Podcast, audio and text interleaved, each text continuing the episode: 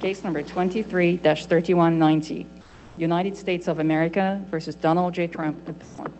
Mr. Sauer for the appellant, Mr. VanDevender for the appellee. One.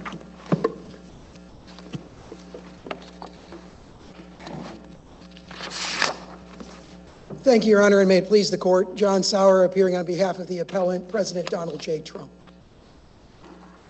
Gag order in this case installs a single federal district judge as a filter for core political speech between a leading presidential candidate and virtually every American voter in the United States at the very height of a presidential campaign. The order is unprecedented, and it sets a terrible precedent for future restrictions on core political speech. The Supreme Court said in Republican Party of Minnesota against White that we have, quote, never allowed the government to prohibit candidates from communicating relevant information to voters, and it's not the role of the government to dictate what is what topics are appropriate or uh, uh, necessary to discuss in the context of a political campaign. The gag order does both of those things.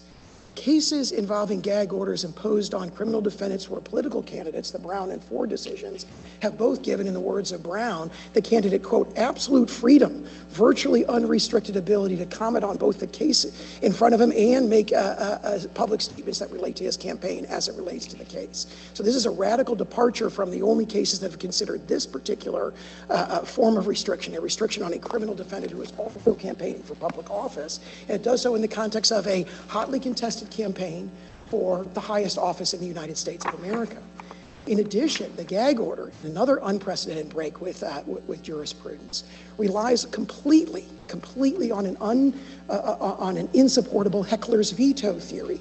The gag order does not say, hey, your statements are going to, you know, poison the jury pool by communicating directly with the, uh, uh, uh, directly with, you know, the, the, the members of the jury pool. What you have here is a rationale that says, uh, uh, this speech, the speech that, that is targeted by the gag order, might, there's no evidence of this, but it might someday inspire some random third party to engage in some action that might result in harassment or threats to witnesses. This is a quintessential heckler's veto, which the Supreme Court has not traditionally subjected to scrutiny, even very strict scrutiny, but said is just categorically unconstitutional.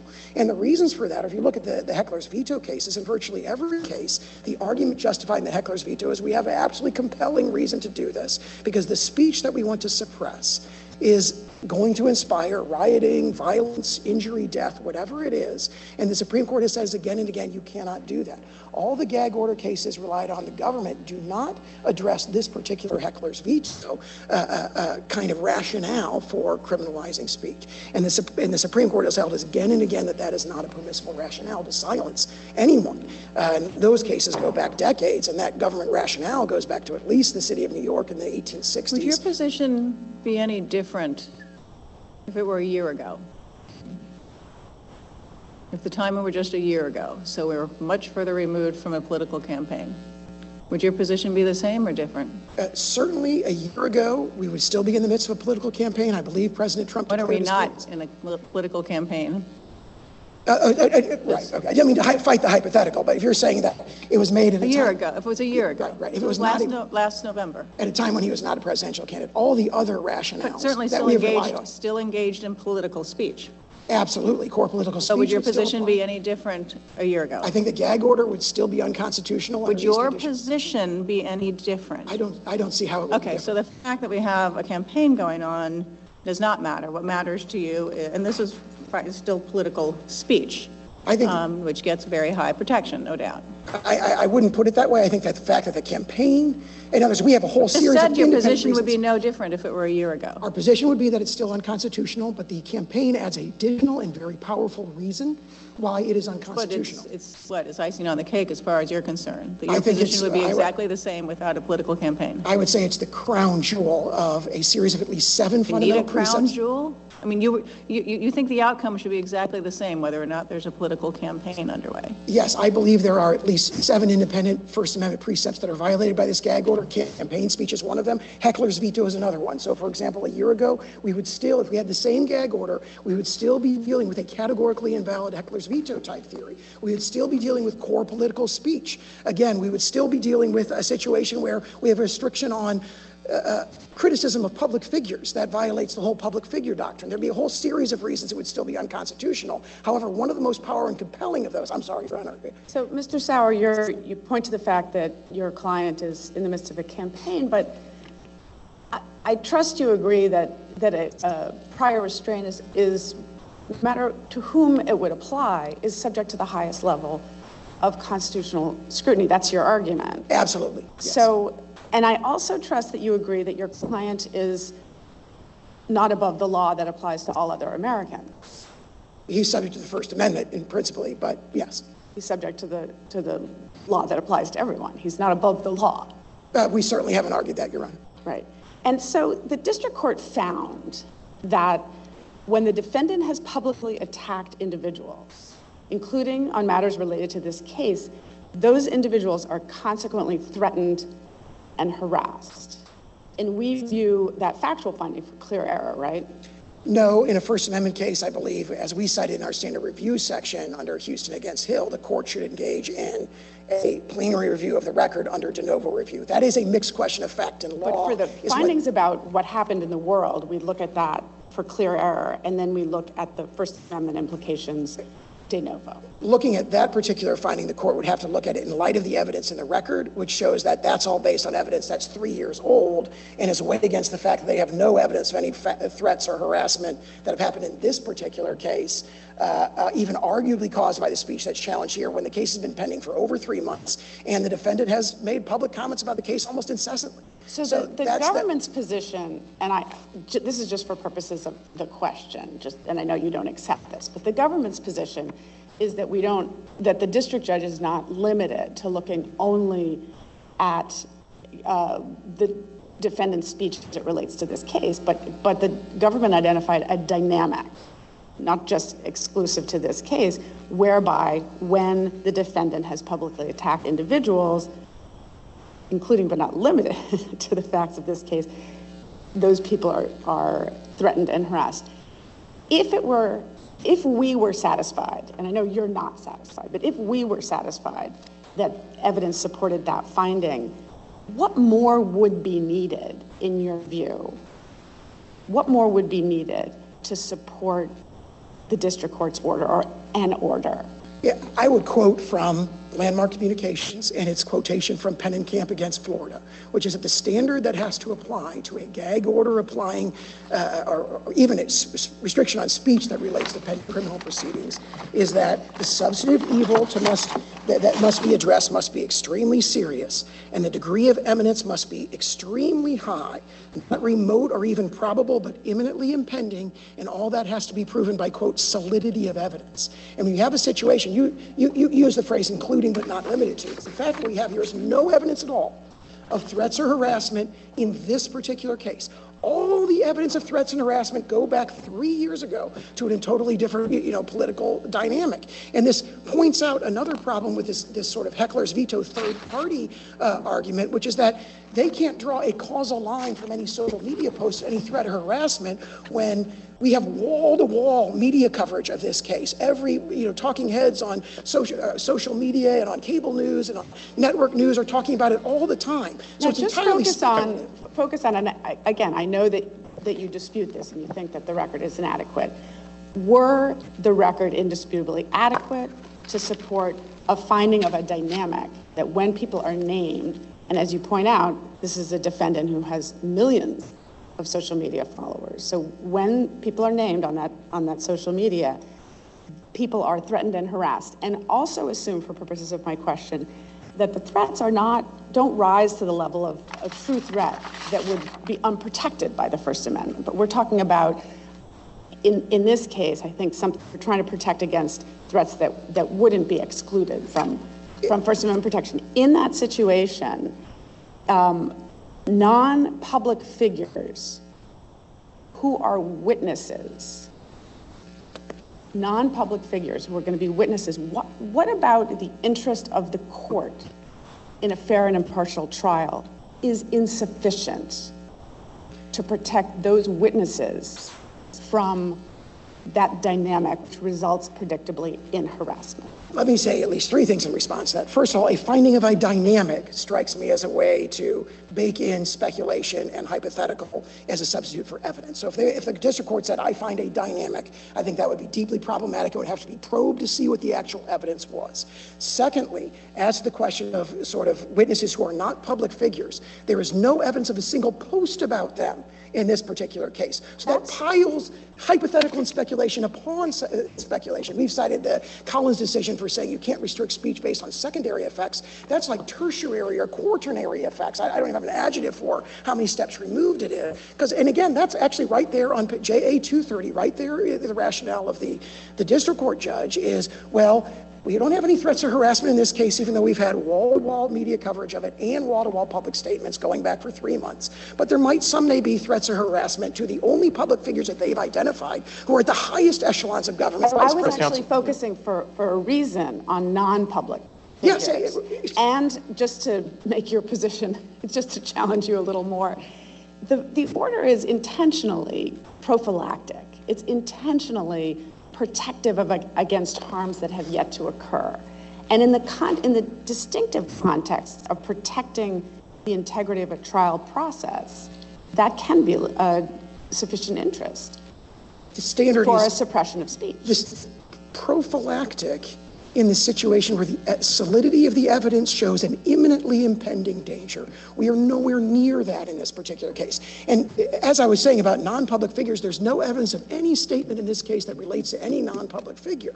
So again, you're piling, that would be, and in fact, the district court did that in this case. Counsel, counsel, I think the concern is that it seems at times your position would be that the district court's hands are tied until we actually know there has already been harm to the integrity of the trial. For example, that a witness has been intimidated. And so I think the questions we're trying to get at, what evidence short of that, you certainly can't be saying that's what we need. What evidence short of that would the district court need before it could step in and enter an order like this? Solidity of evidence that demonstrated an imminently impending threat. And again, that's Supreme Court case law So I think we're going back to the, to the legal standard. You mentioned the Fifth Circuit's decision in Brown. Right. And that court rejected the argument you're making today, which is essentially that the district court has no authority to regulate the speech of a criminal defendant unless it's entirely unprotected by the First Amendment. And what the Fifth Circuit said, drawing on Gentile and even the landmark communications case, is that the Supreme Court has drawn a distinction between speech restrictions on those who are participants in the trial and those who are strangers to it. I believe that's essentially a direct quote from Gentile. So what's your, what's your best argument that criminal defendants shouldn't be treated as within that category of participants in the trial? If you look at Justice Rehnquist's opinion in Gentile, it's 12 pages in Which was not a two. controlling opinion. The controlling opinion is Justice Rehnquist on the legal standard. Exactly right. I'm talking about section two of that opinion is the controlling opinion of the court. It goes on for 12 pages about the specific, I mean, again and again and again, it's all about the special roles of attorneys. And it says attorneys are officers of the court. Attorneys can be subjected to particular restrictions that it directly contrasts with, for example, the rights of ordinary citizens or the common It rights. also of the talks about, I'm sorry, but it also talks about participants. And there are a number of Supreme Court cases that talk, that distinguish participants in a criminal trial from those who are outsiders to the criminal trial. Would you at least agree that there is that language in Supreme Court cases? Uh, There is some language, but I do There not is think that language in Supreme Court cases, not language that would tie participants to the substantial likelihood of material prejudice standard. We do just want to dispute be a little more precise about this. So the quote from Gentile is, there's a distinction between restrictions on the speech of those participating in the litigation and strangers to it. And it goes on to say of Sheppard, the sort of canonical case about a trial court's obligations, quote, "We expressly contemplated that the speech of those participating before the courts could be limited." You mentioned landmark. It's, that concerned a sanction on the press. And footnote nine of that opinion says, if this was limited to those who participated in the proceedings, it might well save the statute. And our job here is to read these Supreme Court cases, and uh, it seems like they're drawing a very clear line of participants and non. I, I don't hear anything or see anything in any of that language that says, therefore, you're subject to the substantial likelihood of material prejudice test. And we do dispute that. But even if that test applies, you would have to have much, much more evidence. Keep in mind that, you know, Justice Kennedy's plurality opinion in Gentile emphasizes that the whole point of the substantial likelihood of material prejudice test was to approximate, to approximate the clear and present danger test that we say applies. And he says the difference between those is likely mere semantics. Whatever that standard means, it is an exacting standard that is not even plausibly satisfied. But if there is a different standard for participants as opposed to outsiders, uh, if there is, this is my question to you, if there is a different standard for participants than there is for outsiders, so please take that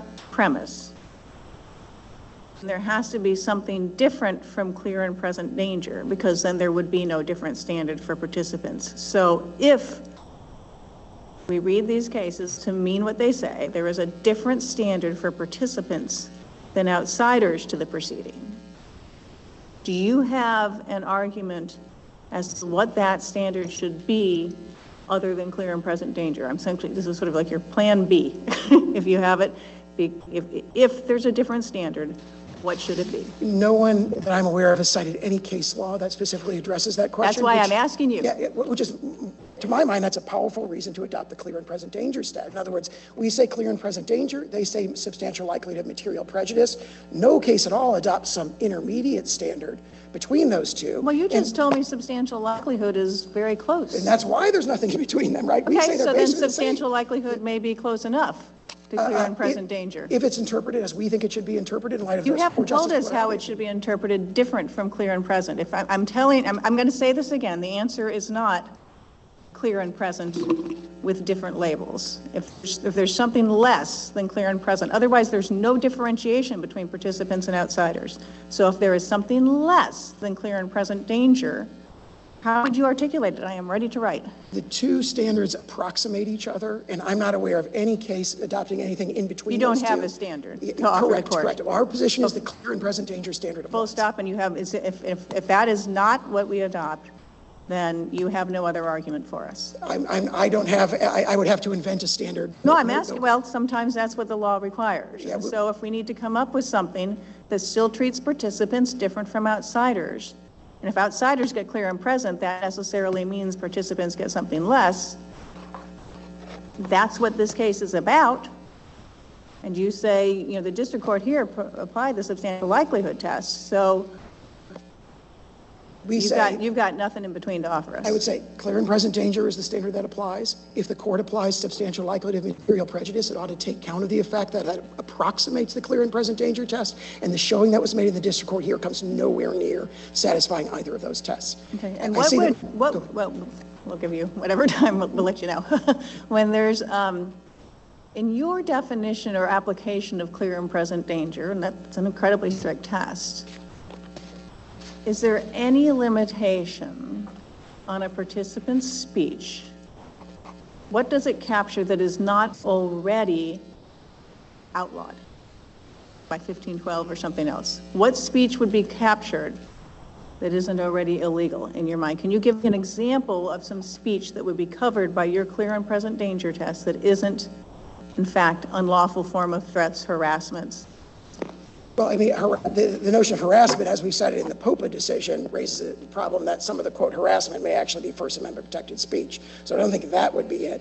Uh, uh, are there cases that would address speech that is not criminal, right? In other words, you say 1512 speech. Can you give me an example of some speech that is covered by your test that isn't already covered by the criminal law? I can't think of a hypothetical as I stand So, so really, your point then is that there can be no limitation on speech because his, re- his release conditions already forbid him to violate the law. The conditions of release, I Forbid think him to violate the law. that is correct. And you and they- can't give me an example of speech that could be regulated that doesn't violate the law. I'm thinking, I'm thinking of all the social media posts, for example, Yeah. that are. uh, You can make one up. It doesn't, I'm really make, I'm asking you to make something up here, not really refer to something that happened. I'm not asking you to say that. I, I, I have trouble, I cannot think of a hypothetical that would not be a violation of the law. Right, so that- Because we're dealing with the heckler's veto scenario. So, If I- no, no, because then that, mean- I'm just trying to make sure I understand, and I'm, it, it may be right. We're dealing with political speech here, but your position is that at least when the participant, a participant in trial is engaged in political speech, there can be no limitation imposed to protect the administration of justice in the criminal proceeding. No, that's Other not- than the pre-existing prohibition against violating the law.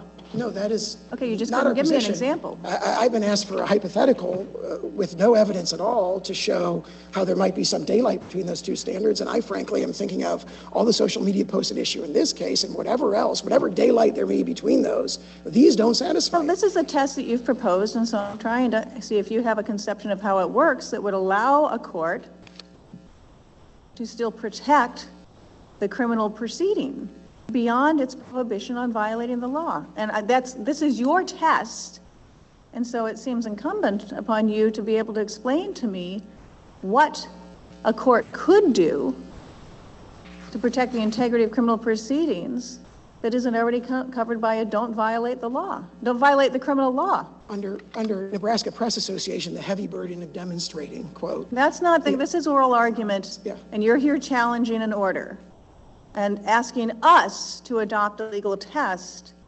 I mean, what's been crystal clear from the Supreme Court is they've even said many times recently, clear and present danger isn't a mechanical formulation. It's meant to be a balancing test, a test that balances the interests in speech, which you have explained are very high, and the interests in protection, the integrity, protecting the integrity of the criminal process and the criminal proceeding, which is also a weighty constitutional interest. And so the reason I'm asking this question is to see if there's any balance, which is what the Supreme Court tells us to do, in the test that you proposed. What- And so tell me how it bal, how it balances if you can't give me anything other than a criminal law violation that would satisfy your test. the phrase I believe that the Fifth Circuit used in Brown, a case heavily relied on the government, is absolute freedom. In the context of a Okay, so there political is campaign. no balance. Criminal speech, obviously, is subject to the the restrictions. Then that's- But core okay, so- political speech, that is core political speech, that's part of campaign speech, that I don't raises know the that, that, I veto don't, I problem. think that kind of calling, labeling it core political speech begs the question of whether it is in fact political speech, or whether it is political speech aimed at derailing or corrupting the criminal justice process. You can't simply label it that and conclude your balancing test that way. We have to balance. Well, I think in the balance, the court should consider the fact that the issues at stake in the appeal are just absolutely inextricably, and in the gag order itself, not just the appeal, inextricably entwined with the issues that are being publicly debated in the context of the. Counsel, you mentioned campaign. Brown a few times and the fact that that order was lifted in the run-up to the election. Mm-hmm. What actually happened in that case is that the district court, at the outset, without any evidence, the only evidence was that there was general press attention to the case, and it sua sponte entered a very broad gag order. It then lifted that in the run-up to the election, but the defendants then started sharing recordings relevant to the case with the press, and the court stepped in and reimposed a limited form of the gag order. So my question is, why isn't the analogy here to that second narrower gag order that the court entered in Brown? That's what happened here. The district court didn't act rashly.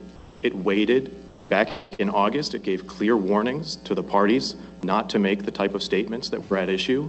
That trend continued, and now we have an order that's targeted at the exact types of statements that have been occurring. So that's my question. In Brown, they did reimpose an order during the election. Yeah, looking at the facts of Brown, I believe it was other defendants, not the political candidate, who started leaking, you know, it was confidential transcripts of jury materials and giving interviews about them. The court re- reissued a gag order that basically said, don't release stuff you're getting through discovery that is otherwise confidential, which is totally different than the gag order we have here, right? This is not a situation, we haven't disputed in this case that a district court could say, hey, you've gotten access to materials only through discovery. This is like the Seattle Times situation, and therefore you can't release those to the public. So So then Brown goes on to say that he was given complete latitude to actually defend himself in the political arena, which is the critical issue, or which is one of the many critical issues at stake in this appeal. And was given, and it says it may well be the case that for the benefit of the electorate as well as himself, he has absolute freedom to discuss it. And keep in mind, the electorate there was people voting for a Louisiana insurance commissioner.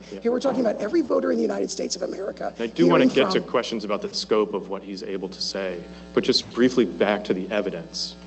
Uh, You're certainly correct that most of the threats at issue, this pattern of statements followed by threats, is from 2020. But I think the link might be, and I wonder what your response is, that that was all about the same subject matter of this case. So essentially, what the district court is finding is we have a past pattern. When the defendant speaks on this subject, threats follow. And now he's making similar statements again. We're months out from the trial. This is predictably going to intensify as well as the threats. And so why isn't the district court justified in taking a proactive measure, not waiting for more and more threats to actually occur and stepping in to protect the integrity of the trial? There's an evidentiary burden here. The evidence, actually, it isn't just that there's no evidence now, it's that the evidence we have now completely counteracts that inference because it is undisputed that President Trump has been posting about this case almost incessantly since the day it was filed, and they haven't come forward with a single threat that's even arguably inspired by any of his, his social media posts. The only threat they talk about in their brief is from the Shry decision, eh, from the, or the Shry case from the Southern District of Texas. I strongly invite the court Well, counsel, and a death threat to the district is the court judge in this case. Right, Abigail Jo Right. Shry, that is the August 5th telephone call. If you poll, it- it's Southern District of Texas. The day after he said, if you come after me, I'm coming after you, that threat issued. I, I strongly encourage the court to pull both the probable cause statement and the detention order from that case, where there's evidence that that particular threatener, there's no evidence of any reading of social media. That particular threatener is a unemployed, you know, mentally unstable, heavy alcoholic who sits on her couch drinking beer all day, according to her father, never leaves the apartment, watches the news not reads things on social media, watches the news on TV, gets angry about it, and makes angry, threatening calls So I'm sorry, leaving Coun- her counsel, this might have been partly my fault, but I just, I want to go back. Imagine all we had was the 2020 pattern. That evidence is very specific. It's about when the president speaks on this issue, events around January 6th, and that there are very specific threats that people uh, uh, receive. And again, that was a time where, as you're saying, the atmosphere was very tense.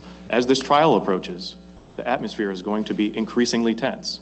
Why does the district court have to wait and see and wait for the threats to come, rather than taking a, a reasonable action in advance? Again, the standard is imminently impending, solidity of evidence. We have an inference from stuff that happened three years ago, countervailed, you know, contradicted by the evidence we actually have here, which is wall to wall. I mean, they are saying, oh, it's an imminent threat Let me that someone you. could be harassed, and Miss- it Let me ask you, uh, Mr. Sauer, the conditions of release in this case uh, prohibit your client from communicating about the facts of the case with any individual known to the defendant to be a witness, except through counsel or in the presence of counsel.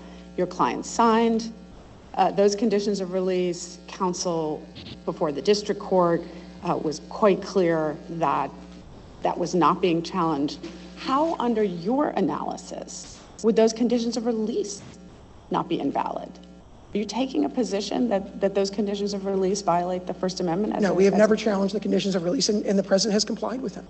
And There's how, no- but how, under your analysis, would they not be unconstitutional? Well, a violation of that condition of release may be the response to Judge Millett's question from earlier. I was wondering about Whether that. that would be something, for example, that might not be criminal, but would be a clear and present danger to, to the That administration of would, justice. I don't, I don't want mites, I'm really trying to understand your legal test. I- If I- he were to communicate, pick up the phone and call someone that is known to him to be a witness, prospective witness in this case, and speak with that person without counsel present, would, could, would that, that would violate the the restriction undoubtedly.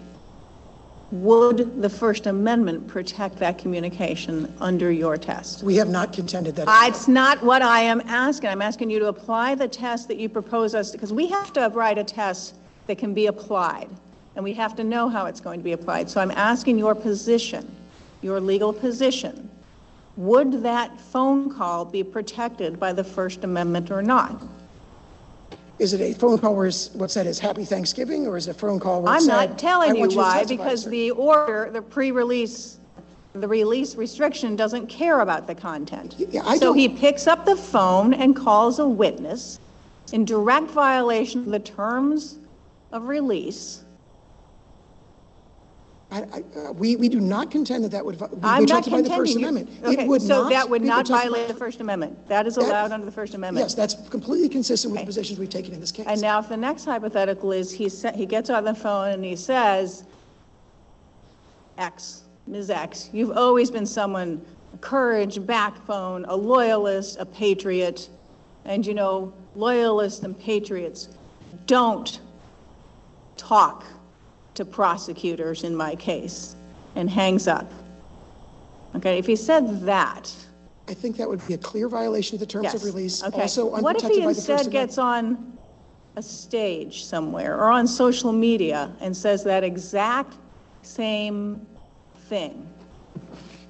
Ms. X, a public figure, is being bothered by the prosecutor. But people who are loyal, honest patriots don't talk to the government.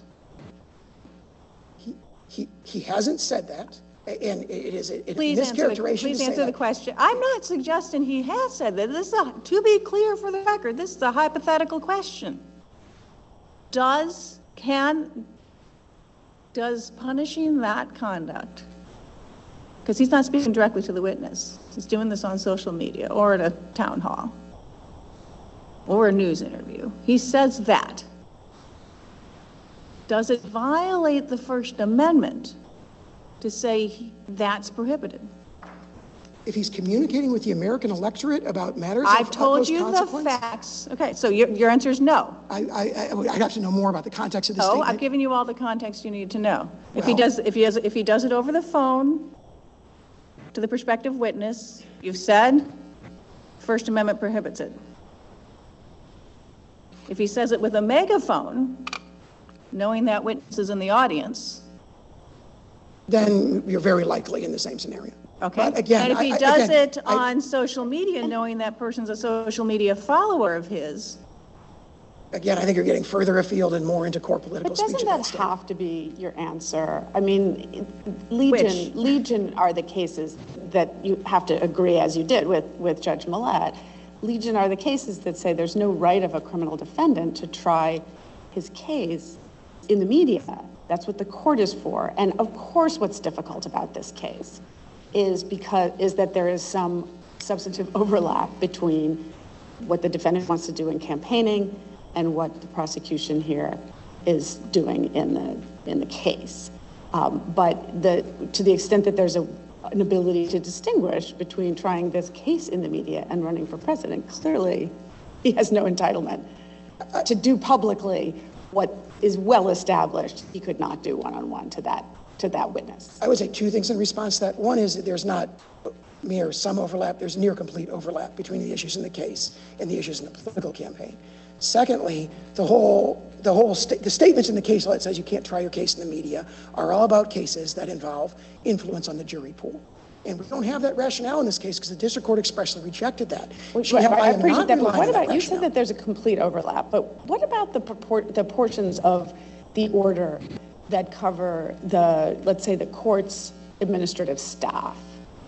There would be no reason to campaign on any of that.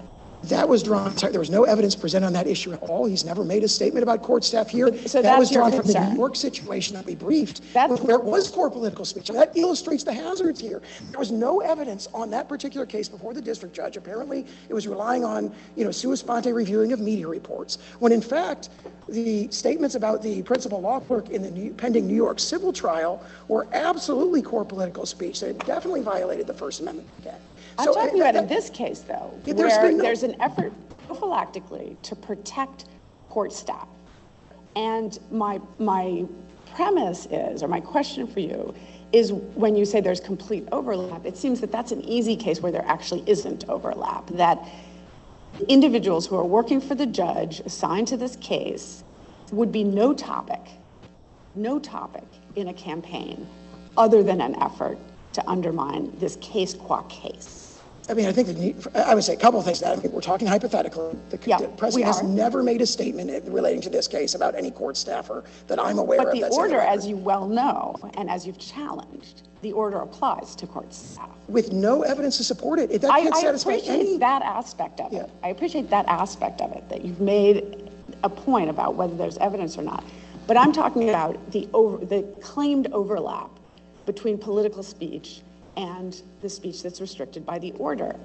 And I'm positing that there actually is speech restricted by the order that would not be campaign speech but for this case. And you, surely you can see that. I think the New York decision shows exactly the but opposite. this- The We're not the talking about those was- circumstances. If there were a staffer of the judge about whom there, it became clear that there was some political bias, nobody disputes that the defendant's team could and would file a motion with the judge to raise a concern about that and if, and comment on how the judge ruled on that. But that's not where we are. We're in a situation of prophylaxis, and that's really what I'm asking you about. Yeah, I A mean- prophylactic situation where nobody who works for the court, these are career people, nobody volunteered for this assignment, none of them have life tenure, they're just trying to do their jobs. Nothing about them would be campaign speech in the absence of a case. But what we see in New York is that if you enter that This is prophylactic now based on. We're not in New York. If you enter that prophylaxis now with, based on no, zero evidence, no evidence at all, no evidence of the political bias might be as of the court staffers, and no evidence of any statement about any court staffers, and if it later turns out that there's an extremely biased court staffer, we have a huge First Amendment problem. We have a prior restraint based on no evidence, which is what this is. Let me ask you then, in a different way. Let's say that kind of situation arose here, and the order is, remains in place and is valid. So the defendant is in jeopardy of violating the order by tweeting about it.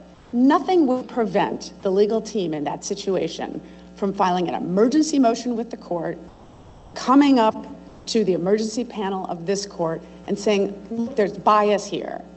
And presumably, once that's filed in the court, nothing would prevent the uh, defendant from complaining about the way it's ruled on. That flips the First Amendment on its head. The burden is I'm on just them to testify. there is a protection there.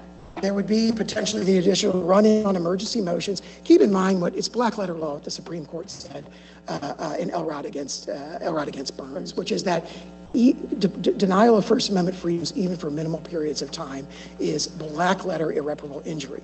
So even injecting that delay, that procedural delay, keep in mind, we're talking about a prior restraint that's, that is, I think everyone can, just based on no evidence at all. When in fact, if it were to become relevant, there could be compelling First Amendment interest in calling public attention to the alleged bias of the court staffer, which is what we see in New York, a a gag order that is now stayed. There's no precedent that I'm aware of that requires evidence of tampering with witnesses before a prophylactic order can be put in place to protect tampering with witnesses. Am I wrong about that? I think the case law says you have to have an imminently impending threat to the administration of justice. About witnesses? Witness, communicating with witnesses? Yeah, but that's the general standard for all, uh, all those. Now, oh, you mean for the defendant to directly communicate with a witness? That again, I think goes the- saying publicly threatening things about witnesses? Uh, I think, what do you mean by threatening? Because the First Amendment has a clear test Some- of, Something that falls short of true threat, because we wouldn't be here if that's the only thing that we're protecting against. in the context of a political campaign, what, what, what is, what's you're- described as a threat here is core political speech. I cannot emphasize that enough. So the hypothetical uh, is saying, well, what if he makes a threatening statement? What they've described as threats is actually, under the Supreme Court's jurisprudence, core political speech. It is rough and tumble, uh, uh, but it, it is hard hitting in many situations, but it absolutely is core political speech. And all the examples they provided, it's directed at public figures from the highest echelons of government former vice president, former attorney general, former chairman of the Joint Chiefs of Staff who used to command the entire United States military. And the argument is that it's going to influence their testimony. That's a, it's just not a, not a compelling The inference. release condition says defendant shall not communicate with witnesses. You keep talking about directly communicate. So is it your position that if he communicates through a social media post hey, witness X, I know the prosecutor's bothering you, trying to get you to say bad things about me. Be a patriot. Don't act treasonously. Don't cooperate. We have no social. I am not. It is really, it is really, I'm sorry, but it- I, I really want an answer to your understanding of the release conditions. This is, for the record, a hypothetical question. It, to my knowledge, hasn't happened. Apparently, to your knowledge, hasn't happened. Not even saying it would happen. I want to understand how you, because you have said, no First Amendment problem with the release condition. Okay? So I've asked you that question. Does that communication violate the release condition? A social media post that is a direct communication to a witness could well violate it. We would have to know more about the context. no, no, I've given you, I've given you exactly the content of the communication. That does, I don't know what more commu- you want, it's, I've given you the text. And Respect- so that's what comes into the court, is that a violation? That very well might be. So, when you say indirect communication, because you keep saying direct communications as opposed to, I assume, indirect. Well, I What mean, indirect communications with witnesses are allowed? under if there's a your- hypothetical, for example, that was raised earlier, where he's at a town hall speaking to the entire Amer- American public, televised, and says something that's core political speech, Mm-hmm. Okay, to if he say, oh, says that that's a exact communication to same the witness. thing, if he says the exact same thing, hey, I know, I know witness X is out there, and that says exactly what I said.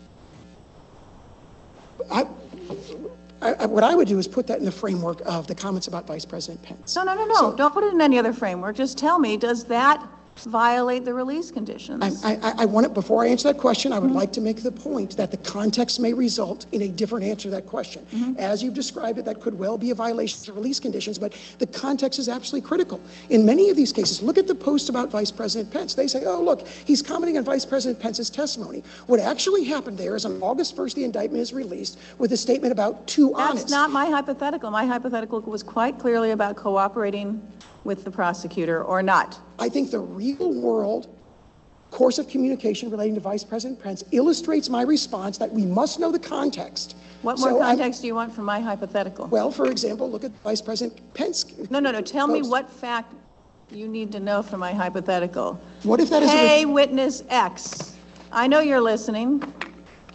And then talks about prosecutors been bothering you, anyone who's faithful, loyal, won't work with this prosecutor who's out to get me, doing so, lying, that would be like, almost like treason.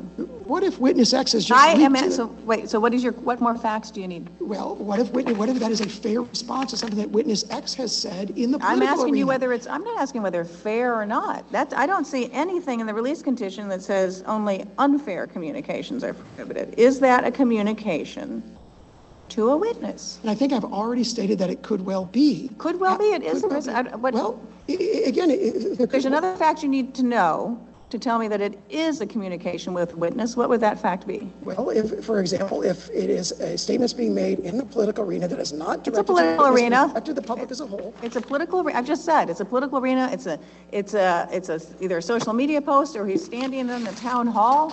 So it's in a political arena. And I, I think my answer is, I I just don't know how to answer it differently. It could well violate it. It seems like the way you've described it, that that would be a violation. Violation of the- But with the caveat that So there some could be of- additional facts that would uh, lead to a different conclusion. So, And- this so, is the- so, so just because I'm, I've been, I, you know, I've been struggling to try to understand what, what your test captures, right? And, and so it's, in addition to criminal law violations, it captures his messaging to at least known prospective witnesses about cooperation. It could well do so. Again, it would depend on And so the context. First Amendment would allow, you'd have arguments on both sides, but the First Amendment, if the, if the district court concluded factually that that were a communication with a witness without counsel present, then that First Amendment would allow punishment of that. If there was uh, uh, uh, evidence supporting that finding, and the finding course. was made that, that there was a violation The of evidence is going to be the now, we tweet or the recording of the town hall meeting, whatever. Never disputed that. We, we never disputed that, that if there is a, now, what I resist doing is trying to try this case based on hypotheticals, when the standard is, let's look at the evidence. Because the evidence we have. No one's trying a case based on hypotheticals. We are testing the legal rule that you wish us to adopt, because again, as the Supreme Court has, I know you, you have embraced the Nebraska test and made very good arguments about that, and about the importance of political speech here. You've made very, very important points about that, but the Supreme Court has said, that's not a technical metric to be applied, clear and present danger. It bespeaks a balancing test. And so what I've been struggling with for this argument is to understand what in your test balances the legitimate constitutionally uh, important values of protecting the criminal trial process. And so it sounds like, at least if he's talking about prospective witnesses, there may be some room there between what would be illegal um, and what could constitutionally be proscribed through an order of the court. I, I think I agree with that, uh, uh, as you framed it. And I would say two further things. One is, I direct the court's attention to the heckler's veto cases. Heckler's veto rationales have uniformly been treated as basically categorically invalid. So whatever ro- room there is there when dealing with the heckler's veto rationale is vanishingly small. I know, but there's, you know, there's also another rule in the law that people are, uh, can be assumed to attend the known, intend the known and probable consequences of their actions. think- That's a pretty settled rule of law as well. That- Um, and, and a district court trying to protect the integrity and fair administration of the criminal process, could they consider that well-established rule? Not under heckler's veto theory. I'm That would- not, they're not doing it under a theory. What I'm saying is, could they, if hypothetically, this hasn't happened, this is a hypothetical, a statement were made by a criminal, another criminal defendant who's running for some low-level office, and made a statement that caused, ended up causing harm to that, inspired some third person to engage in harm, and it were shown, be a hard showing to make, that the speaker was aware that there were known and probable consequences of this violent action ensuing from his, you're already shaking your head no. And my answer is going to be no. I I think that would that rule violate just doesn't decades of apply. Supreme Court's case law, heckler's veto. Because That rule the just notion that, doesn't oh, apply you knew this was going to happen could be made in every single heckler's veto case. Oh, you Uh-huh. But knew we're when you gave this balancing speech about, against- we're ba- you knew when you marched through Illinois dressed in your crazy You're outfits. balancing, those cases didn't involve balancing against another constitutional interest in preserving the integrity of the criminal justice process. And so, that's where my question is coming from. Yeah, those cases, but they didn't involve the balance. That you've agreed, do you, you agree we have to balance, right? The Supreme Court has said this is a, even your clear and present danger test is a balancing test. Do you agree with that? I don't view, it. I don't view strict scrutiny as a balancing test. We've argued that it's Okay, the either per Supreme Court has said, or. the Supreme Court has said, in straight-up terms, that clear and present danger is in fact not a technical rubric, but in fact is simply a balancing test. That's what the Supreme Court has said, so we're bound by it, whether you agree or not. But I assume you agree, there's a balance here that doesn't exist in the normal First Amendment context. I do, I don't dispute that there is a balancing to be Right. done, but the, the, to me, the term balance suggests a kind of looseness in the legal standards that apply, and we disagree with that categorically. There's the strictest of standards. Strict may- scrutiny is a balancing test. I, I, I don't describe it as such, Right. and maybe that's why there's miscommunication. Right, you're balancing competing, the Supreme Court has told us, whether you agree or not, but so I'm, I'm hoping you will agree, because the Supreme Court precedent is quite clear, that whether you formulate as clear and present danger or otherwise, the First Amendment area, we're in a balancing test here. And so we are balancing, and particularly in these cases involving criminal process and free speech. They've said time and again, it's a balancing test. And I, now that doesn't mean it's 50-50, right? Your position, of course, is that this isn't a 50-50 balancing. There's already a lot of weight on the First Amendment side. Right? So Right? understood. I don't Right. dispute the court's Right. use So of the there's phrase. balancing. Balancing at all, but with the caveat that we have argued that under the heckler's veto standard, it is per se invalid. All the cases they've relied on do not, are not heckler's veto cases. Mm-hmm. And that is really what the Supreme Court says, because if you engage in any scrutiny at all in a heckler's veto context, So you're if going to end up being able to shut down every speaker who ever speaks, and that's, we had a different, uh, if, if we had different, first of all, we're not shutting down everyone who speaks, we're only, this is only affect, no one's shutting down, and everyone's, this is only affecting speech temporarily during a criminal trial process by someone who has been indicted as a felon. So that's a different category first. So no one here is threatening the First Amendment broadly. But secondly, if we had hypothetically a completely different criminal defendant who is running for, say, what's it, a statewide office, pretty important, statewide office. And this person, hypothetical facts not before us, engages in political speech decrying the process, the criminal process, insulting, berating, and um, uh, calling terrible names of the, of the, of the prosecutor and the prosecutor's family and, and starts posting the address where they live. And every time this um, campaigner does that, someone in his audience goes and tries to execute violence against the prosecutor or family members. That is not this case. But if that happened, if there were a repeated pattern of it happening, how would that fit into your balance? I think the first half of your hypothetical is exactly like the case against Congressman Ford, where he was allowed to say the prosecution against me is racist, I'm being persecuted by the Reagan The administration. first half, but of course, so the forth. second half was really important, and Right, that is right. And that there's a like, repeated, saying, oh, excuse well- me, there's a repeated pattern. And so I- I don't, I don't, I'm not asking for a case citation here. You've done an excellent job in your briefing to give us really important, relevant cases. What I'm asking for is, in that hypothetical, if there's a repeated pattern in the balancing test, one, could the district court factor that repeated pattern of conduct by third parties responding to speech? Not if that pattern was three years old and the evidence That's not my question. No, no, no, no.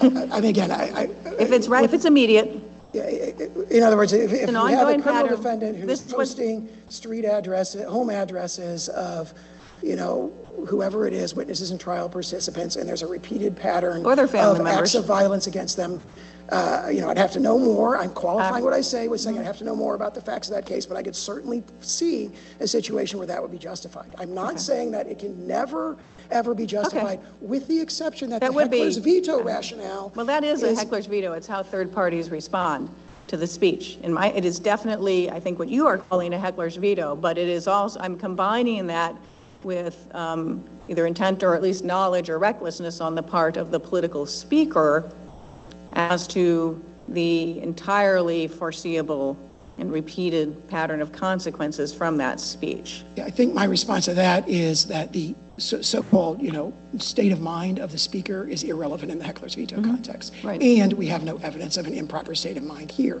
We have an argument not from my the district judge. And I, I do keep returning to the facts of this case because the facts here don't come anywhere close to justifying this gag order. And I don't know, if I know I've gone way over my time. No, that's okay. I think as long as we have questions, we'll keep going. if you don't mind, if you're Yeah, go okay. ahead. I want to make sure we hear from you on the vagueness argument. So it's a little bit separate from what we've been talking about so far. But I think the question to you, just to step back, you know, the district court is concerned about witness intimidation.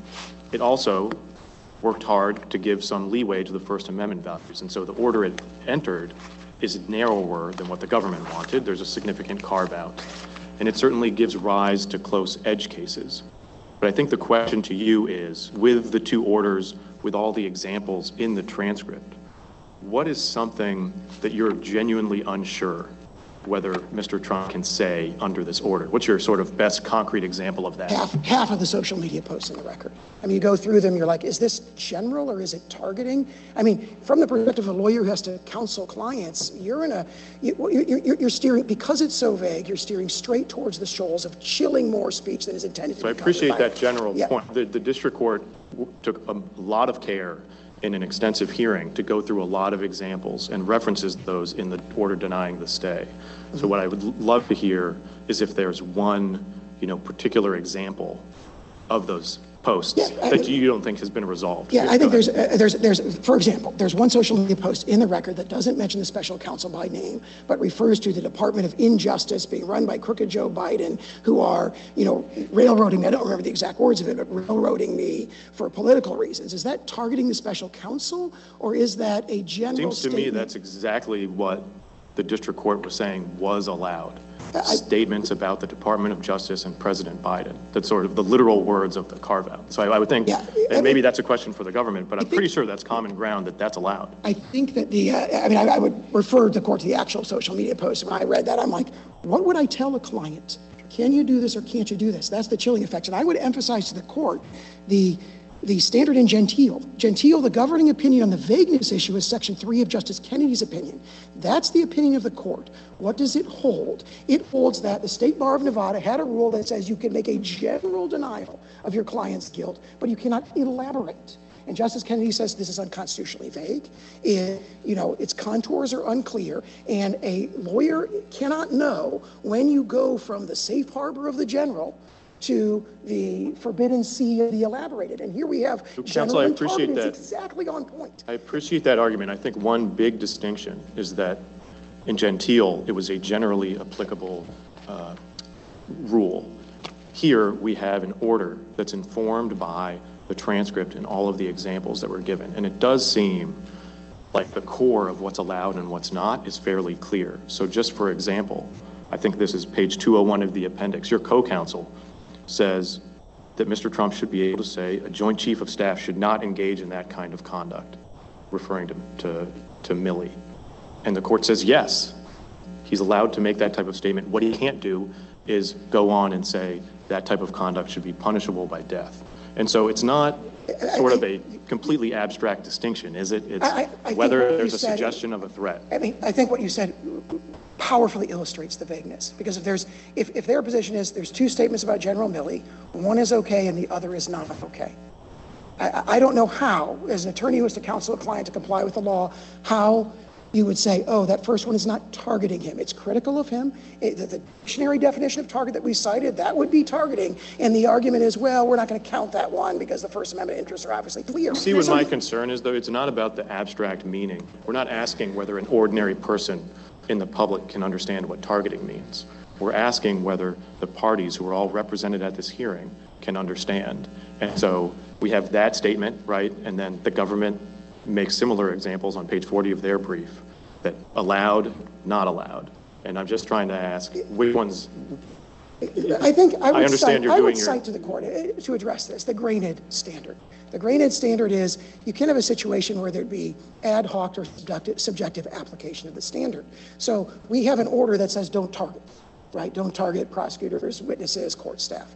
And then the prosecution comes in and says, actually, it'd be okay to make a public statement criticizing someone who's a potential witness, they contend. And that wouldn't be targeting. At that point, from the defense perspective, it's like, what does target mean? We have an Sauer, answer to that. Go ahead. I appreciate that, that concern about targeting. So is it clearer or less clear if the order were to say that what's prohibited is comment on any reasonably foreseeable witness because of the witness's potential participation in the trial? And the, let me just give you a little bit of context of, of my thinking on that, which is there are a lot of people who are out in the public and with whom the defendant has a history and he has reason apart from the trial that he might want to comment on them. There is also a whole category of witnesses who, with whom there is no, you know, who are not public figures and where the the reason that he might be tempted to comment on them in the campaign is because they're potential witnesses. And that's really at the core of the interest in an impartial trial. So does that add clarity to say that you can only make comments on potential witnesses, but not because of their potential role as witnesses. I think sort of a standard, I think because of would sort of wrap into that standard subjective motivation of the speaker, and I think that would be, you know, an equally bad, it's a different vagueness problem, but it's equally bad. Using the word comment instead of target, that might be clearer. I'd have to look that up in the dictionary to have a clear answer, which is what we did here Well, for the- target. the- what's But, but What's doing the work of targeting is the because of, which I think is narrower than targeting, because it's, it's both targeting and then linking it to the interest, which is the trial and protecting the trial. And, and it also, I think, organically distinguishes between the public figures where, who would, there would be more reasons that they would be fair game, and the, and the non-public figures who also at the same time might be more vulnerable There- If there were an order, if there were an order that used because of, then I think that would be naturally interpreted to- to turn the violation on the subjective motivation in making the post. I think that would be, I- I'm not raise so all sure. kinds of grain-head problems. so I'm not so sure, although I think if I were in your position, I would, I would embrace an intent standard. But I don't see this as an intent standard. I see this as a, you know, as more of a nexus. Um, and it would have to be assessed. Again, again, I think that would trade one vagueness problem for another. And be worse or, or less unclear? I don't know, I think they both seem, both seem fatal, so I think it's equally bad. Equally bad, okay. If, um, the day after the indictment, uh, defendant sent out on social media, quote, "If you go after me, I'm coming after you."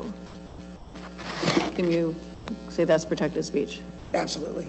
If he had said that right outside the courthouse, to a phalanx of cameras, so he's speaking to the public, same answer? I think so.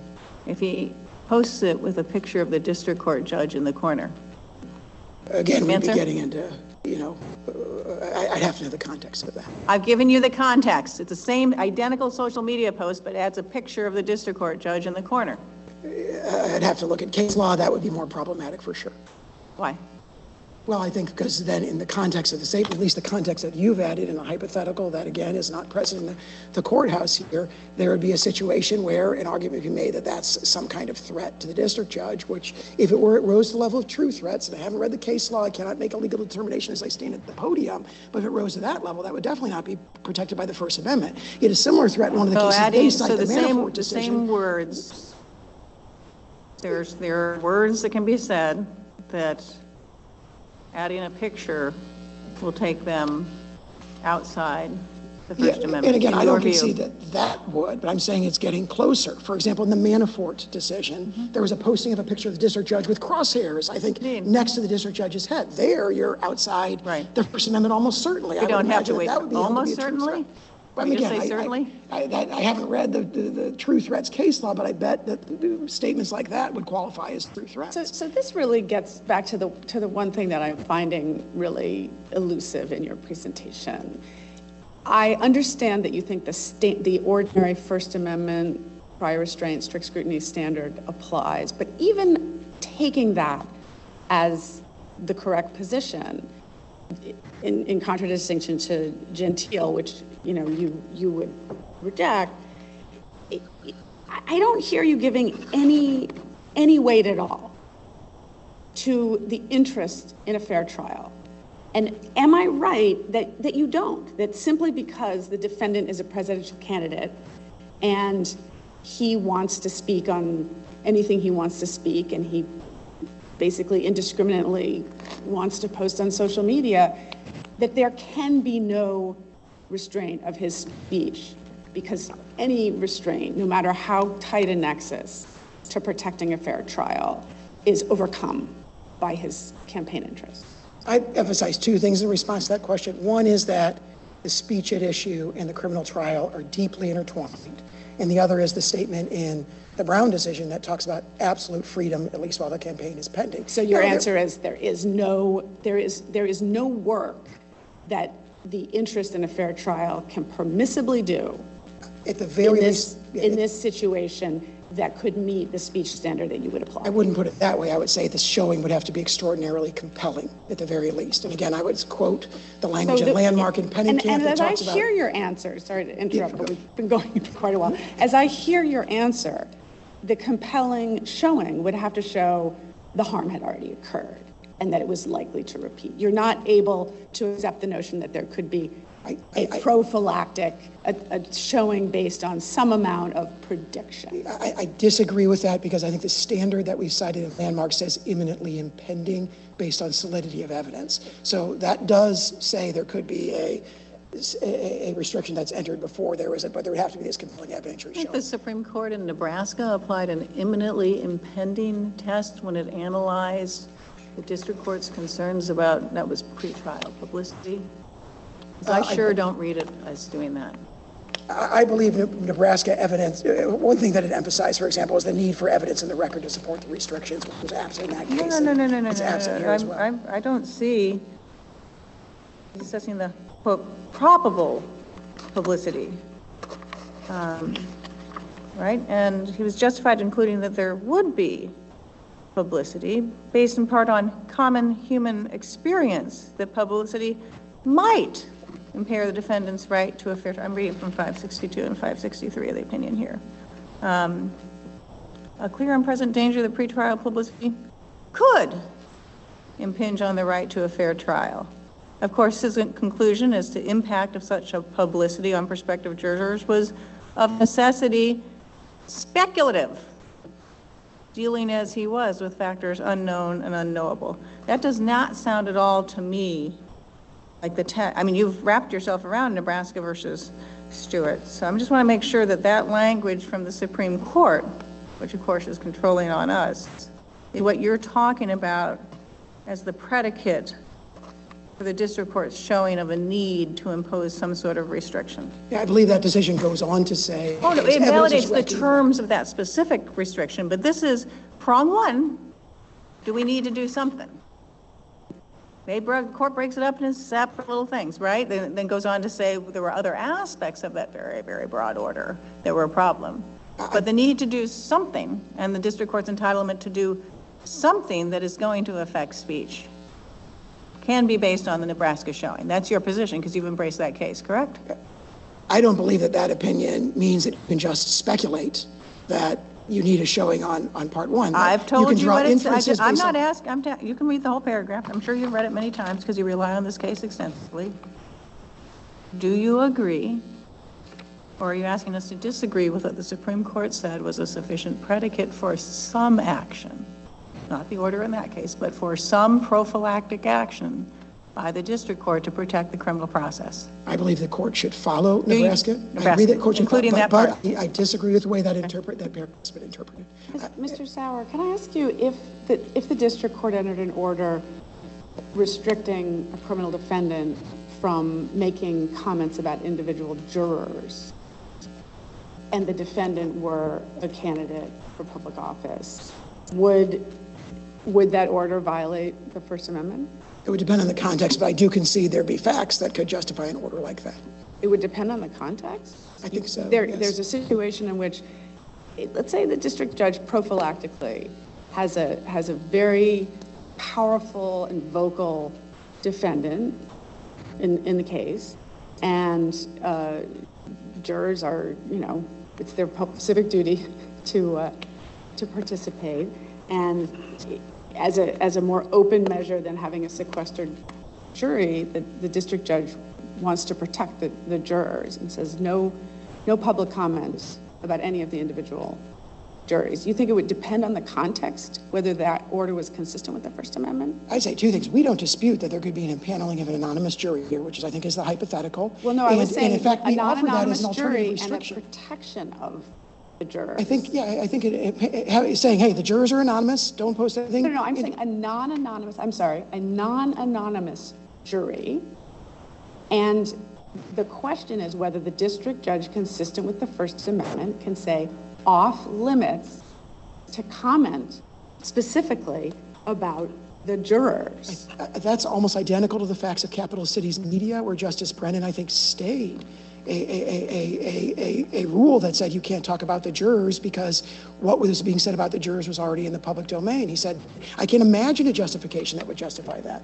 So uh, that's why I say it may depend on the context. Really, so. Yeah, is the because, you information know, in the public domain With already? the internet then? nowadays, the address of every juror might well be in public domain, so district court issues the order. I- I should The district court issues the order that Judge Pillard referenced.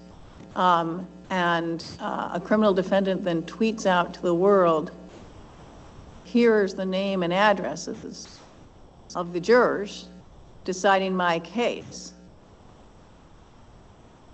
If it got in the public domain some other way, It's already in the public domain, yes. it's in the, if it's in the public, what happened in capital cities media is this was put in the public domain by the court. There was an open hearing. No, no, no, where that's not it my was an hypothetical. My anonymous juror. hypothetical is, it- this is, the world has changed since that time period now.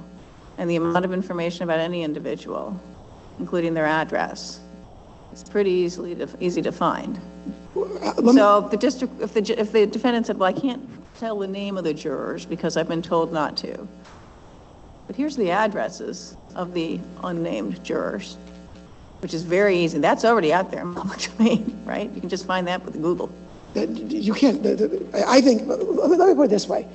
I don't dispute that the First Amendment would allow a gag order from promoting individual address information of jurors with the caveat that, again, capital cities media would probably govern in that situation. If it was a situation where that would have already been publicized by the court, i- i- Justice Brennan said there's no possible justification for that. I mean. But what about now? I mean, in a situation where there, there isn't any publication of these individuals' relationship to this case?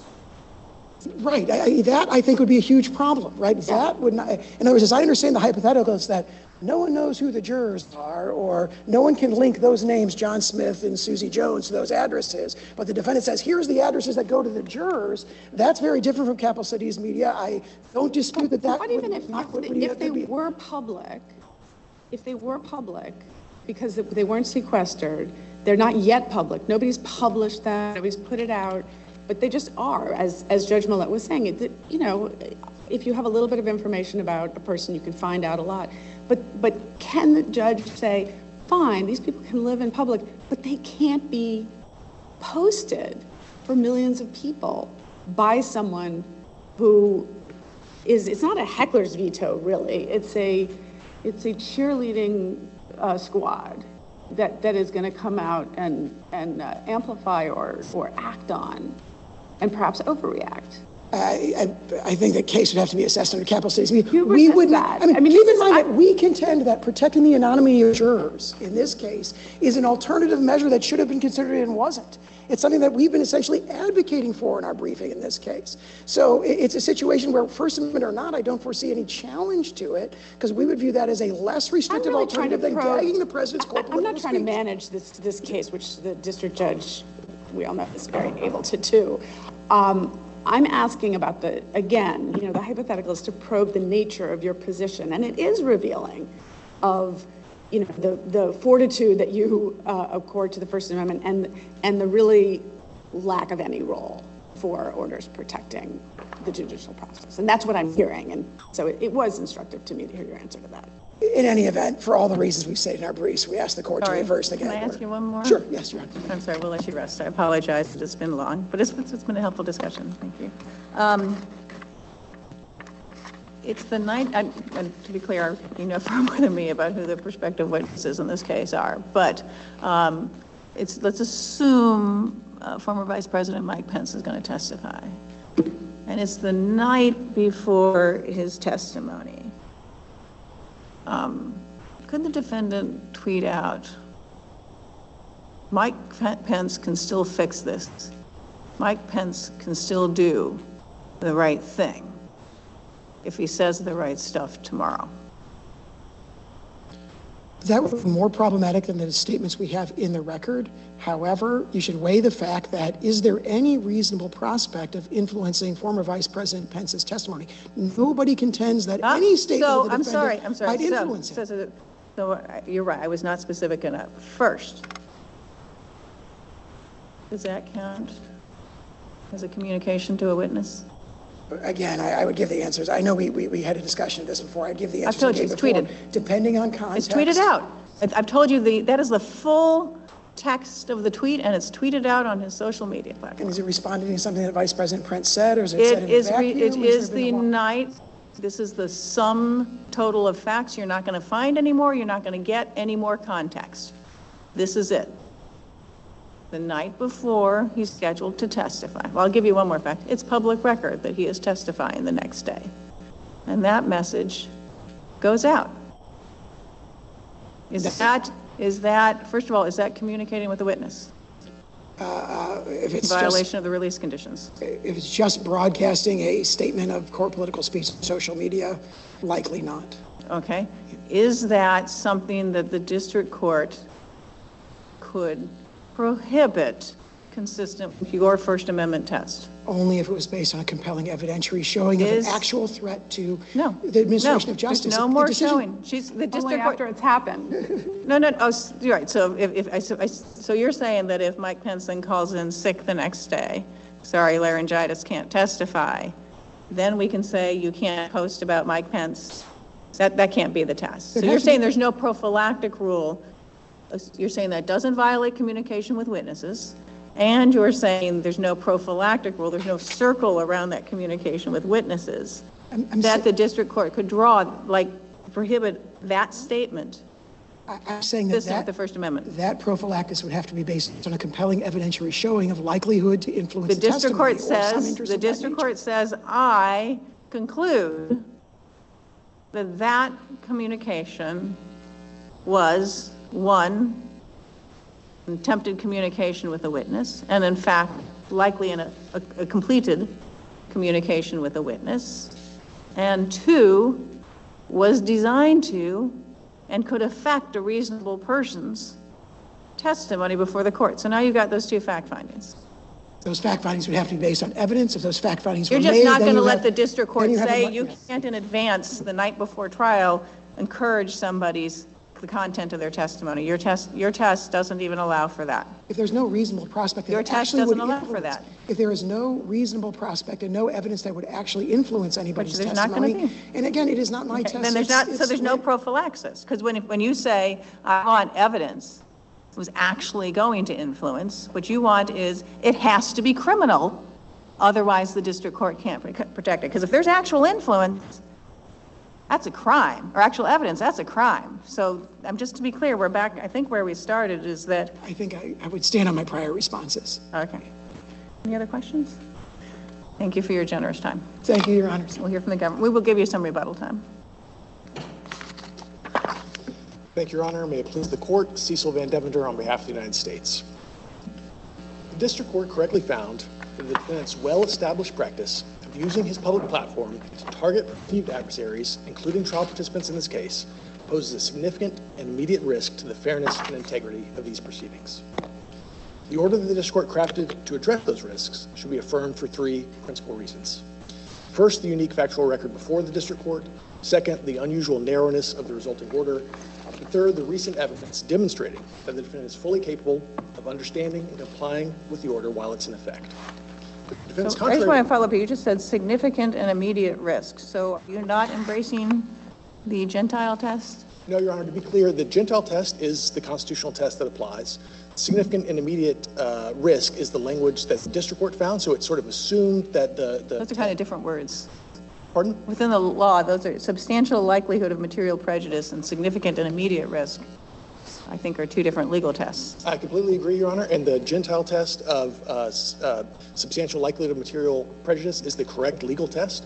But because the district court uh, incorporated the higher test of the defendant proffer, that is the uh, uh, uh, significant and immediate risk test, I think that does um, inform the scope of the order and, and informs the findings that the district court made. But to be clear, uh, the Gentile test is the one that applies. Mr. VanDevender, where are you, where is the finding that you're relying on? It's on page two uh, of the order, Your Honor. Um,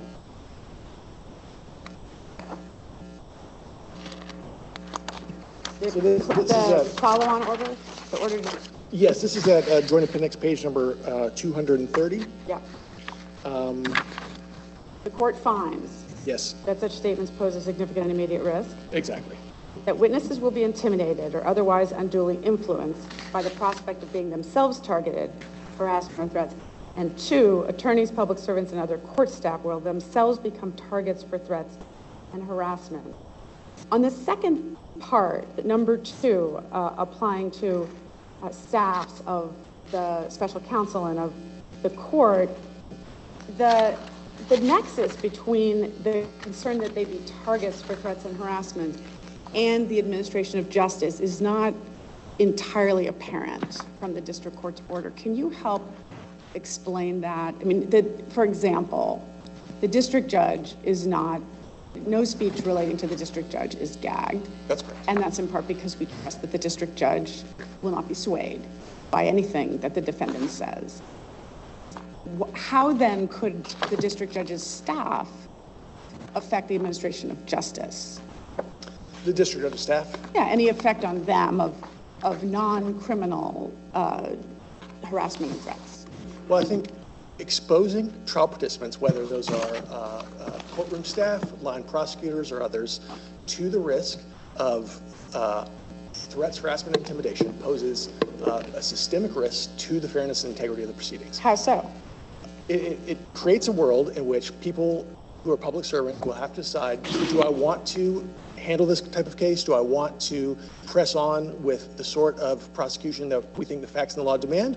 Or in doing so, will I run the risk that I will be threatened, my family will be threatened, uh, that, that, um, you know, there, there- there's a chilling effect and a pall cast over the whole proceedings uh, if the trial participants feel like they're at risk just as a result of their participation in the case. Separately, um, And that's, you, the way you worded that, it made it sound like before they became part of the team, like in the future, other, other staffs might hesitate before joining the team. I- Is your submission also that existing staff might quit?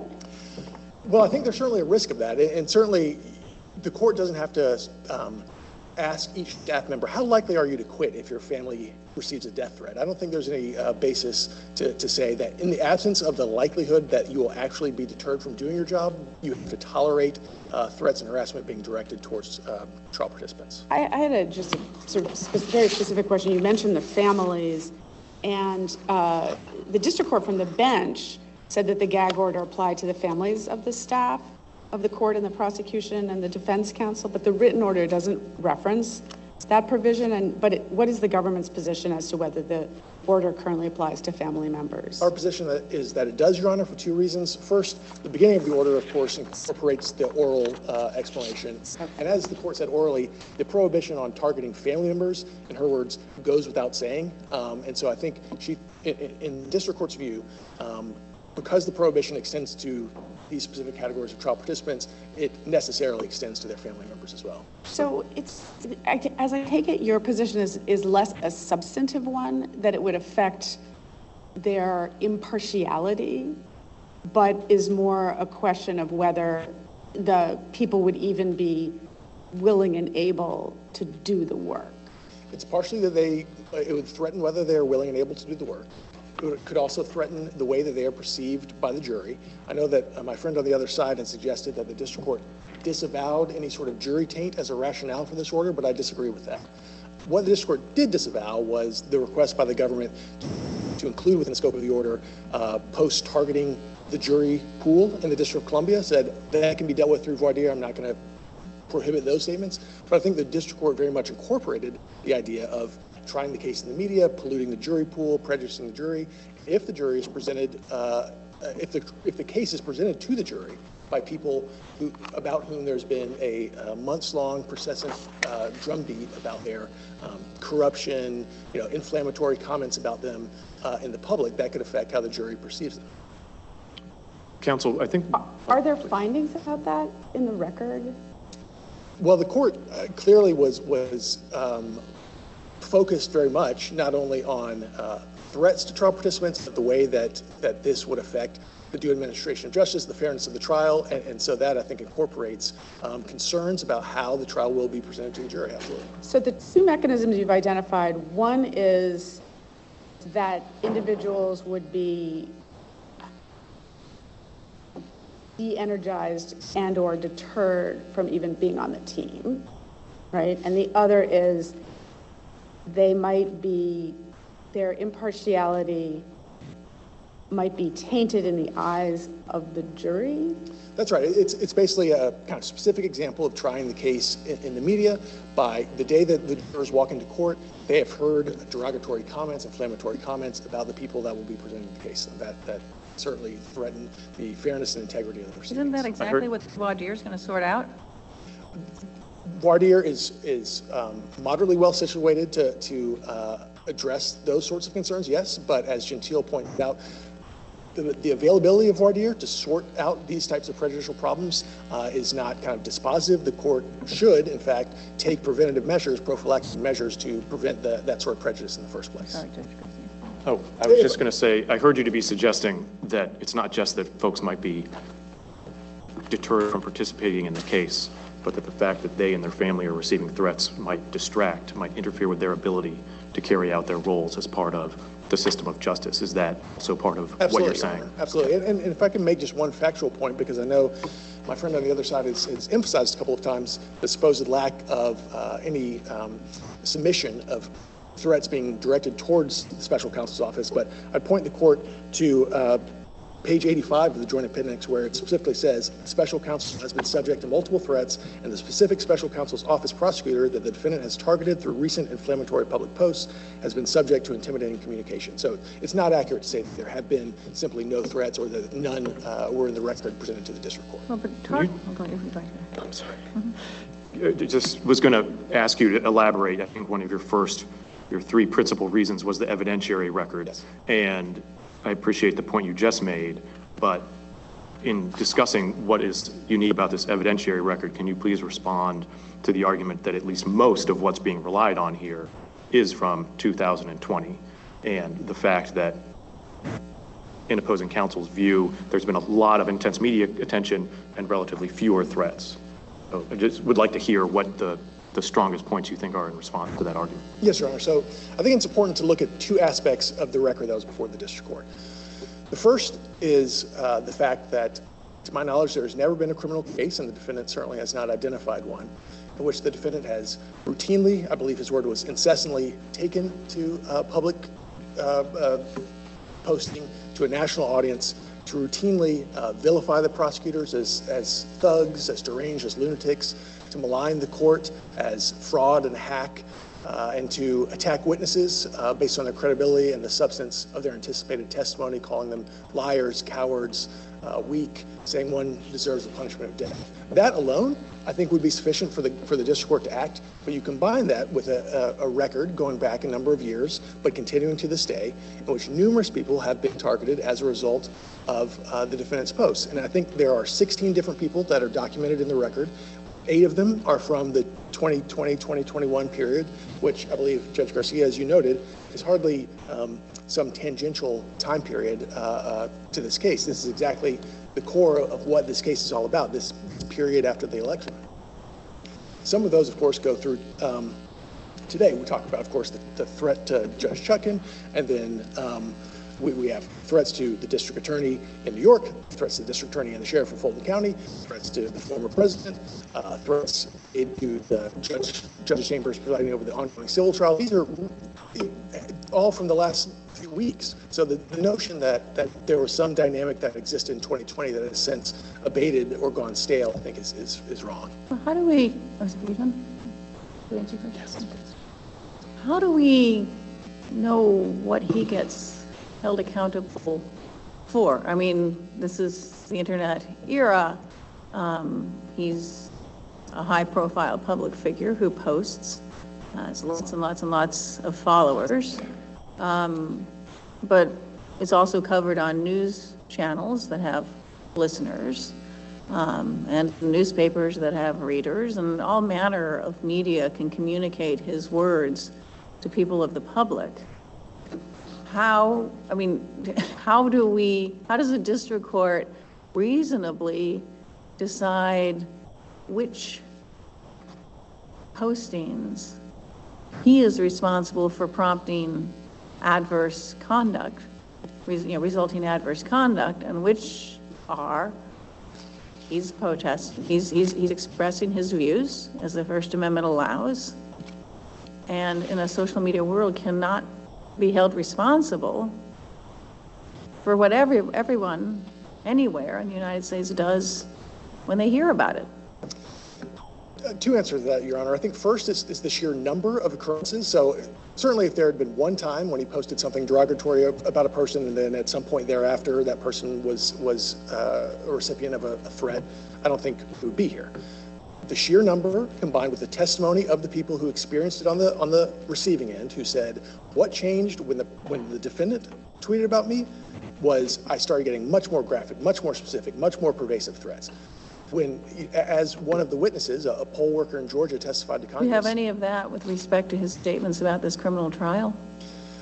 Uh, no, um, none of the people who have been directly threatened as a result of this criminal trial have, have testified about that exact phenomenon. Although, again, um, I think the, the context around the threat to the district court is worth emphasizing. So, the indictment came down on August 1st. The uh, arraignment was on August 3rd. Before traveling to the arraignment, he uh, issued a public statement saying, unfair venue, unfair judge. Uh, the next day, he posted, if you go after me, I'm coming after you. And the day after that, the district court received the death threat. So yes, there's a, it's a matter of uh, inference, circumstantial evidence, of course, but the district court made those findings. And to Judge Pillard's point earlier, those are findings of historical fact that should be reviewed for clear error. And, because I know you, you referred us to um, uh, the district court on JA 85. Um, Special counsel has been subject to multiple threats, that's one thing. But, but the special counsel's office um, has been targeted through inflammatory public posts. If, I guess intimidating communications and those inflammatory public posts.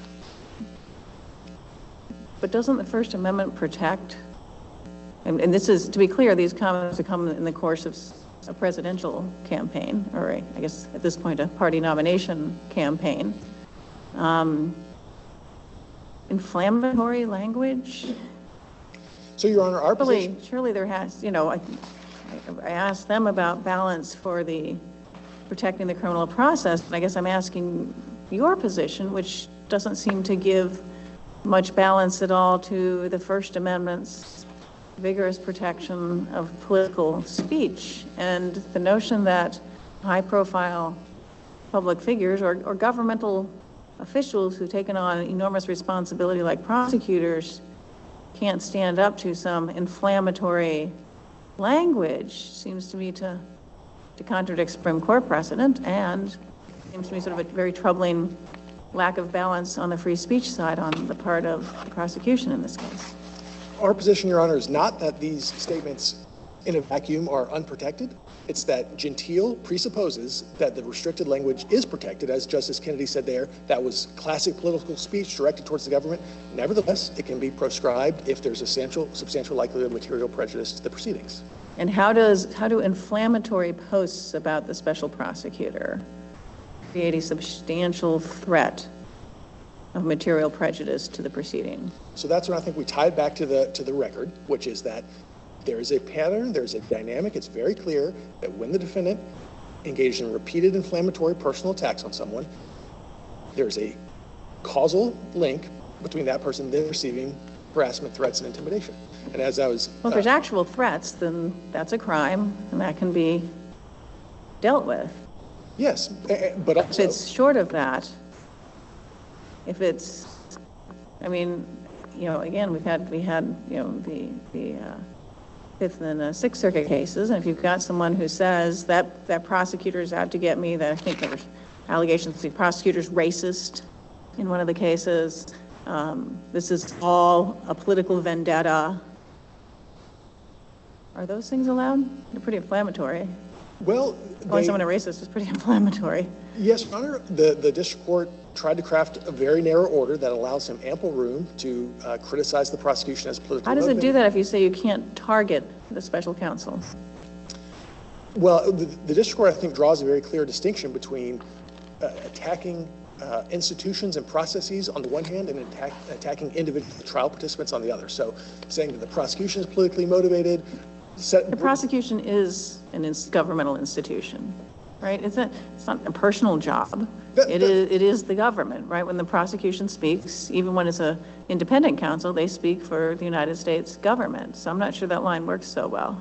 no, that's absolutely right. Maybe I was unclear. What I'm tr- saying is attacks on the prosecution, uh, calling it unfair, calling it um, politically motivated, those are all fair game. But you can't say the prosecutor is politically motivated. Um, That, I think, well, That would certainly count as targeting the prosecutor. I think the special counsel himself uh, is a is a somewhat unique case because he is both an individual trial participant and very much represents the institutional interests of the Department of Justice. So for him, we would concede that merely kind of referencing him or, or criticizing him The would not- prosecutors working with him and, and, and under his supervision, you can't say they're politically motivated?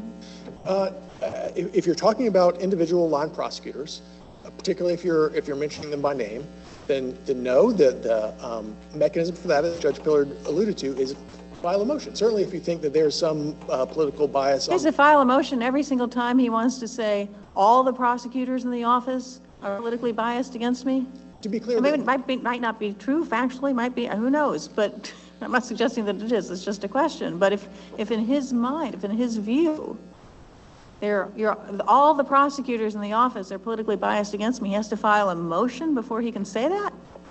That's not much, taking much account of the First Amendment interests at stake. well, I think if it's at such a high level of generality, everyone, How can you tell that from this order?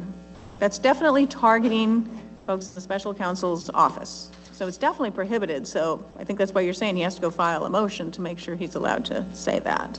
The motion I'm alluding to, Your Honor, is, is not a motion to ask for permission to speak about it. What I'm talking about is avoiding a two-track um, uh, process here, where there are claims that get presented in court, and then a whole separate um, uh, effort to kind of malign the people involved, suggest that there's some improper uh, purpose or motivation or bias that's never even raised with the court. Court, I mean, the the defendant is free, of course, if he thinks that there's a colorable claim of prosecutorial misconduct or prejudice, likewise judicial, uh, to, to file a motion seeking disqualification, dismissal, and then he can talk about the fact that those findings or filings exist. But what he can't do is say, I'm going to have this churning narrative that there is, is political bias, but I've never presented it to the court. But, so imagine, I understand he he hasn't participated in debates thus thus far, but if he were to choose to participate in a debate, and uh, his, um, the other folks who are competing for the Republican nomination, let's just say they spend a lot of time talking about, you know, you're an indicted felon, you're gonna, you're being prosecuted by the United States government, you're, you know, they'll prognosticate, you're gonna, you know, you, you, you could be found to be a criminal before the, the election, um, and they have all this evidence against you, the however millions of pages that they talk about in the record here. And so they're going on and on and on during the debate about this criminal prosecution. And you're telling me he can't say, public record prosecutors paid by the taxpayers, your names are public record, A, B, and C prosecutors. It's all a political vendetta. They all are doing the bidding of Joe Biden. Again, I'm not saying anything's true here, I'm just saying, Ken, that, that's not the test for free speech in this country, thankfully. He can't stand on the stage and say that? So, Your Honor, he can certainly say this politically motivated prosecution brought by my political opponent, the Department of Justice is corrupt, um, I will be vindicated at trial, all of that stuff. But when he starts naming He has to speak Miss Manners while everyone else is, is throwing um, um, targets at him. Well, and it can't be that he can't mention Mr. Smith, who, I mean, for most people in the United States, given the number of legal uh, battles in which this defendant is embroiled, the only, the, the, the easiest way people have of referring to this case as opposed to the others is oh, Jack Smith. Surely he is, has a thick enough skin, he's on this team. The two interests that you mentioned, which are one, the uh, person would be dissuaded. I have little doubt that he will not be dissuaded. Uh, and then the other, that his impartiality or integrity would be impugned in the face of the jury. First of all, I'm not sure I see the district court having made any such determination or even followed that reasoning. Um, am I missing something supportive of that, of that link? well, I, I think it's very clear that the district court is, because the, the whole rationale is premised on ensuring the integrity of the proceedings and the fairness of the trial, of course, the court wants to make sure that the jury is not presented with extraneous information that would not be admissible in court that could uh, prejudice their determinations. And I think part and parcel of that is how they view the trial participants. But, but to, to go back to, How can, I mean, I guess Judge Millett has already asked these questions. Given all of the issues that are both before the court in this case and before the public in the election. It's hard to see how this portion of uh, the restrictive order is going to succeed in preventing a trial in the court of public opinion. Well, again, we- I took her, her order to more be focused on protecting individuals, protecting witnesses from uh, threats, from harassment, from, um, you know, fawning and, and efforts to positively motivate them and the like, um, not to shield the veneer. But you take a different view. Well, no, I think I would agree that that is the principal motivation, certainly, shielding uh, people from harassment, threats, and intimidation, both witnesses and other trial participants. Uh, and certainly that includes, um, you know, the line prosecutors handling the case. Again, special counsel himself is a, is a slightly different uh, case because he is both an individual trial participant and a representative of the institution. And so that's why we would say that, that merely mentioning him would not violate the order, that would not be targeting. Uh, whereas i i in the debate, Your Honor, if Wait, just, just- I do, I do want to hear that answer, I was going to ask the question, but before I do, I'm still struggling with how you distinguish, but I, I mean, you know, maybe the, uh, um, special prosecutor is in somewhat different place, but that does not mean that prosecutors working with him, assistant prosecutors, or whatever the title, deputies, are not public figures themselves. Would you agree?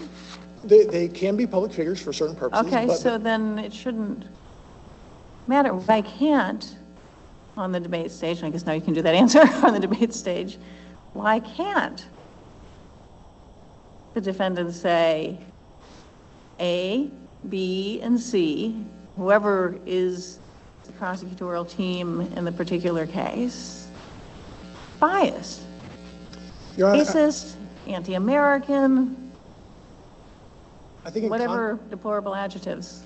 I think in context, I think you'd have to view that as, as basically the meddlesome priest problem. Why is he mentioning individual line prosecutors, but for holding them up to, to um, uh, scorn in the public and increasing the likelihood of their Well, I uh, have to say, they make a good point that I'm not sure that, well, no one rid me of this meddlesome priest might not have a more First Amendment debate. You'd have to really make the showing, you know, if it's sort of the godfather, will someone get rid of the snitch for me? That's one thing, but you'd have to make that kind of showing.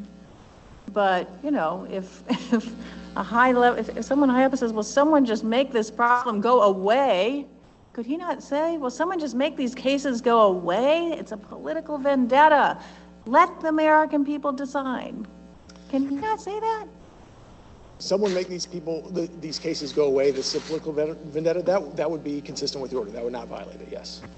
So tell me about your debate, what your view of, boy, I, I, it would be really hard in a It's- debate when everyone else is going at you full bore. And, you know, your attorneys will have to have scripted little things that you can say.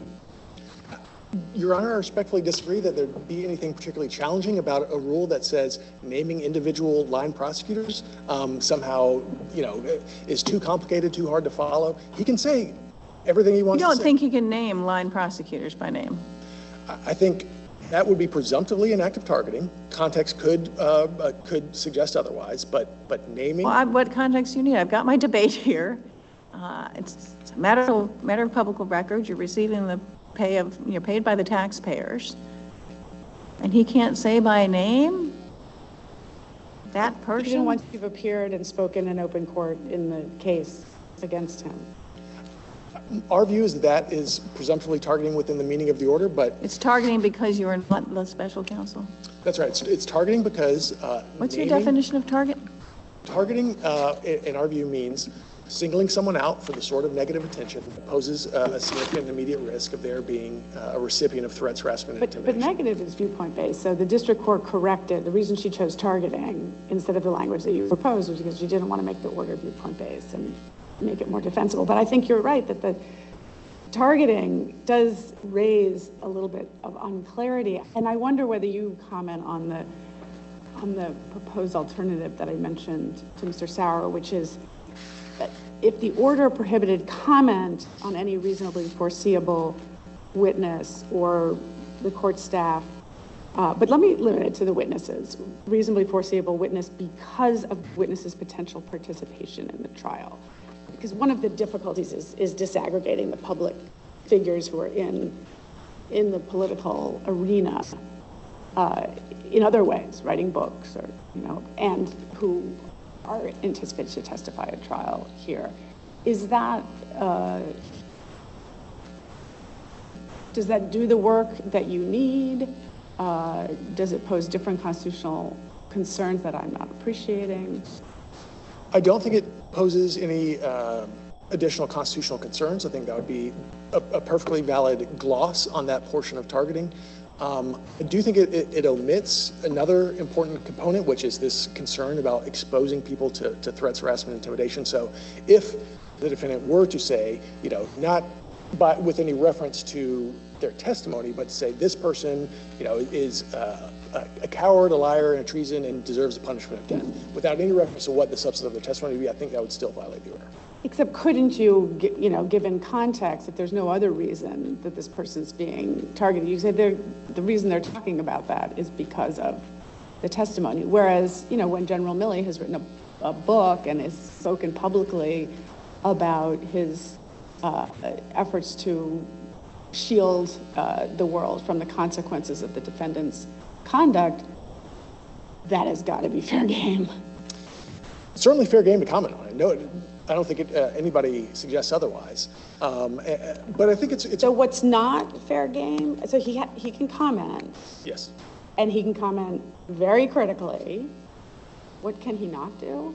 Use the sort of inflammatory language that poses a, a significant risk that they will be subject to threats, harassment, and intimidation. And so, you know, I, I don't think the line between saying um, conduct like this by the chairman of the Joint Chiefs of Staff is intolerable in democratic society, and saying, on the other hand, this uh, this is warrants the punishment of death is a particularly um, abstract or, or difficult line to draw. Yeah. So it's, it's thing, comments that will predictably trigger the loyalist zeal, or what Mr. Sauer refers to as the heckler's veto. And I- that, just took me a long time to figure out what he was referring to in terms of heckler's veto. But it's, it's the triggering third-party conduct, what I would tag as the loyalist zeal. That's right. That's what you're aiming at, is that, that the defendant can comment on all kinds of things, but when he does so in a way likely to trigger this excessive zeal, that that, that is what you're, what, how you read the district court is targeting that kind of, or- Yes, or barring that kind of speech. Yes, Honor. And, and going back, um, Judge Millett, to Well, so your- the post, I'm sorry, well, uh, didn't interrupt you, ask my, answer my questions, go ahead, but then I do want to talk, follow up more on this Mark Milley thing, General Milley.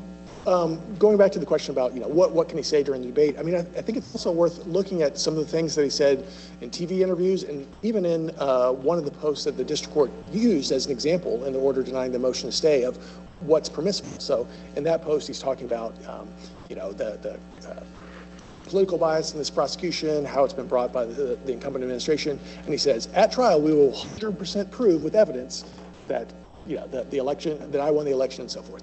He can, he can always say what every other criminal defendant in every other case says. Once we get to trial, I'm going to prove all this uh, with evidence.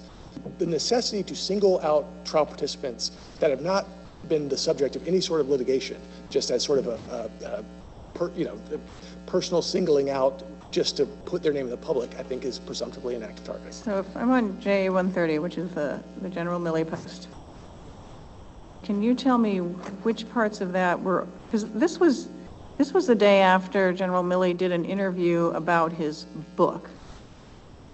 It wasn't right after the indictment. Says nothing about the criminal trial or General Milley's prospective role or not in it. And so tell me, what of this I- Is everything okay except the, the punishment would have been death? Is everything else okay?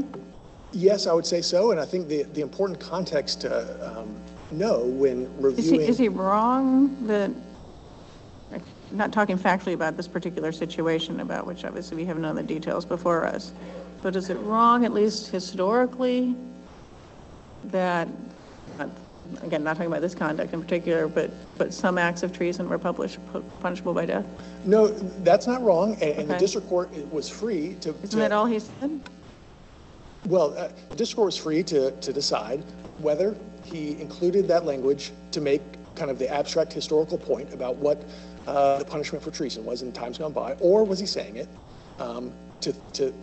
Well, what do you, I, I think for, for, because we've, I've talked at least about the need to balance, um, and, you know, um, it's not how I want my children to speak, but that's really not the question. And so the question is, what in here in this post, including the reference to historical capital punishment for treason, connects that to the criminal trial? Connects anything about this post to the criminal trial, the criminal process, General Milley's potential or not, I have no idea, participation in the criminal trial?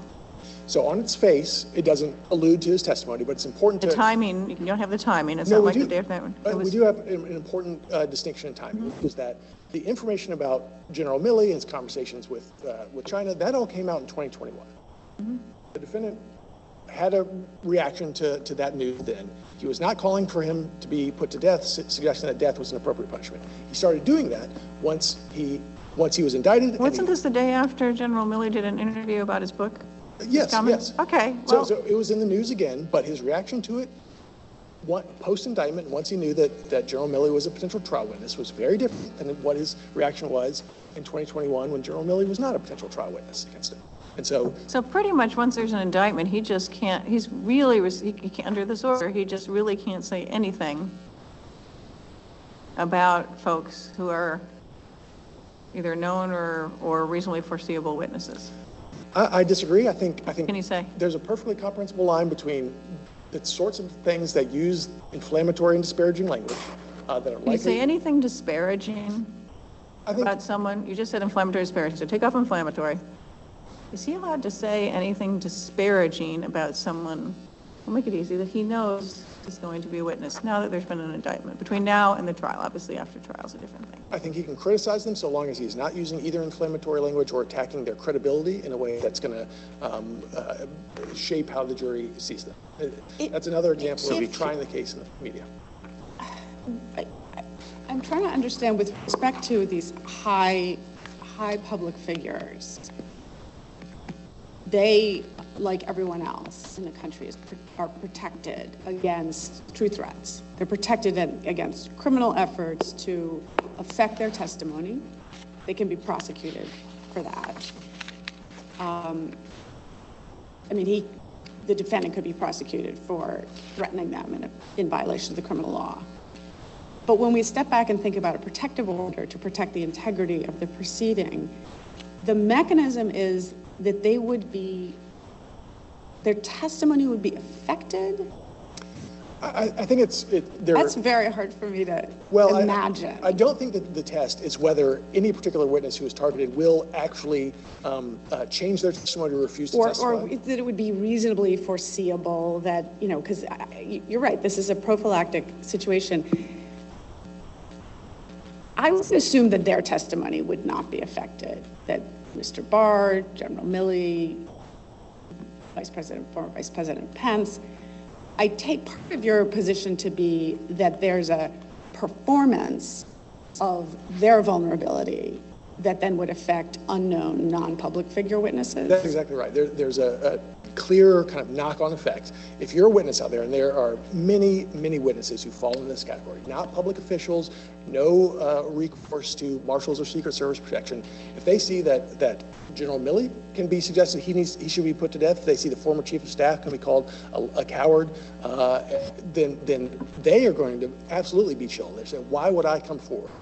And give the facts that I know about this case if the result is going to be that I'll be subject to the same treatment. I, this is a very small question, and it, it reveals my uh, lack of technical prowess, but is there any way preventatively to protect someone's um, technology, like, let's say I'm a prospective juror, can I be protected technologically from like doxing?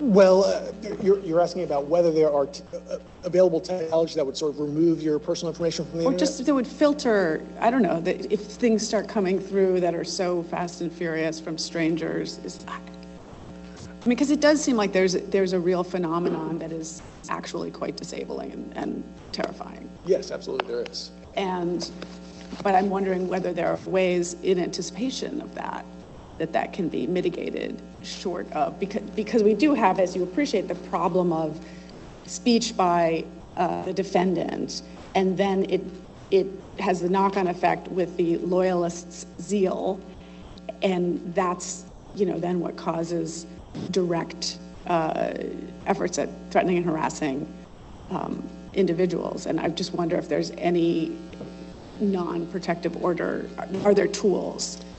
I'm not aware of technological tools that would work nearly as well as, as mitigating this prejudice at the source.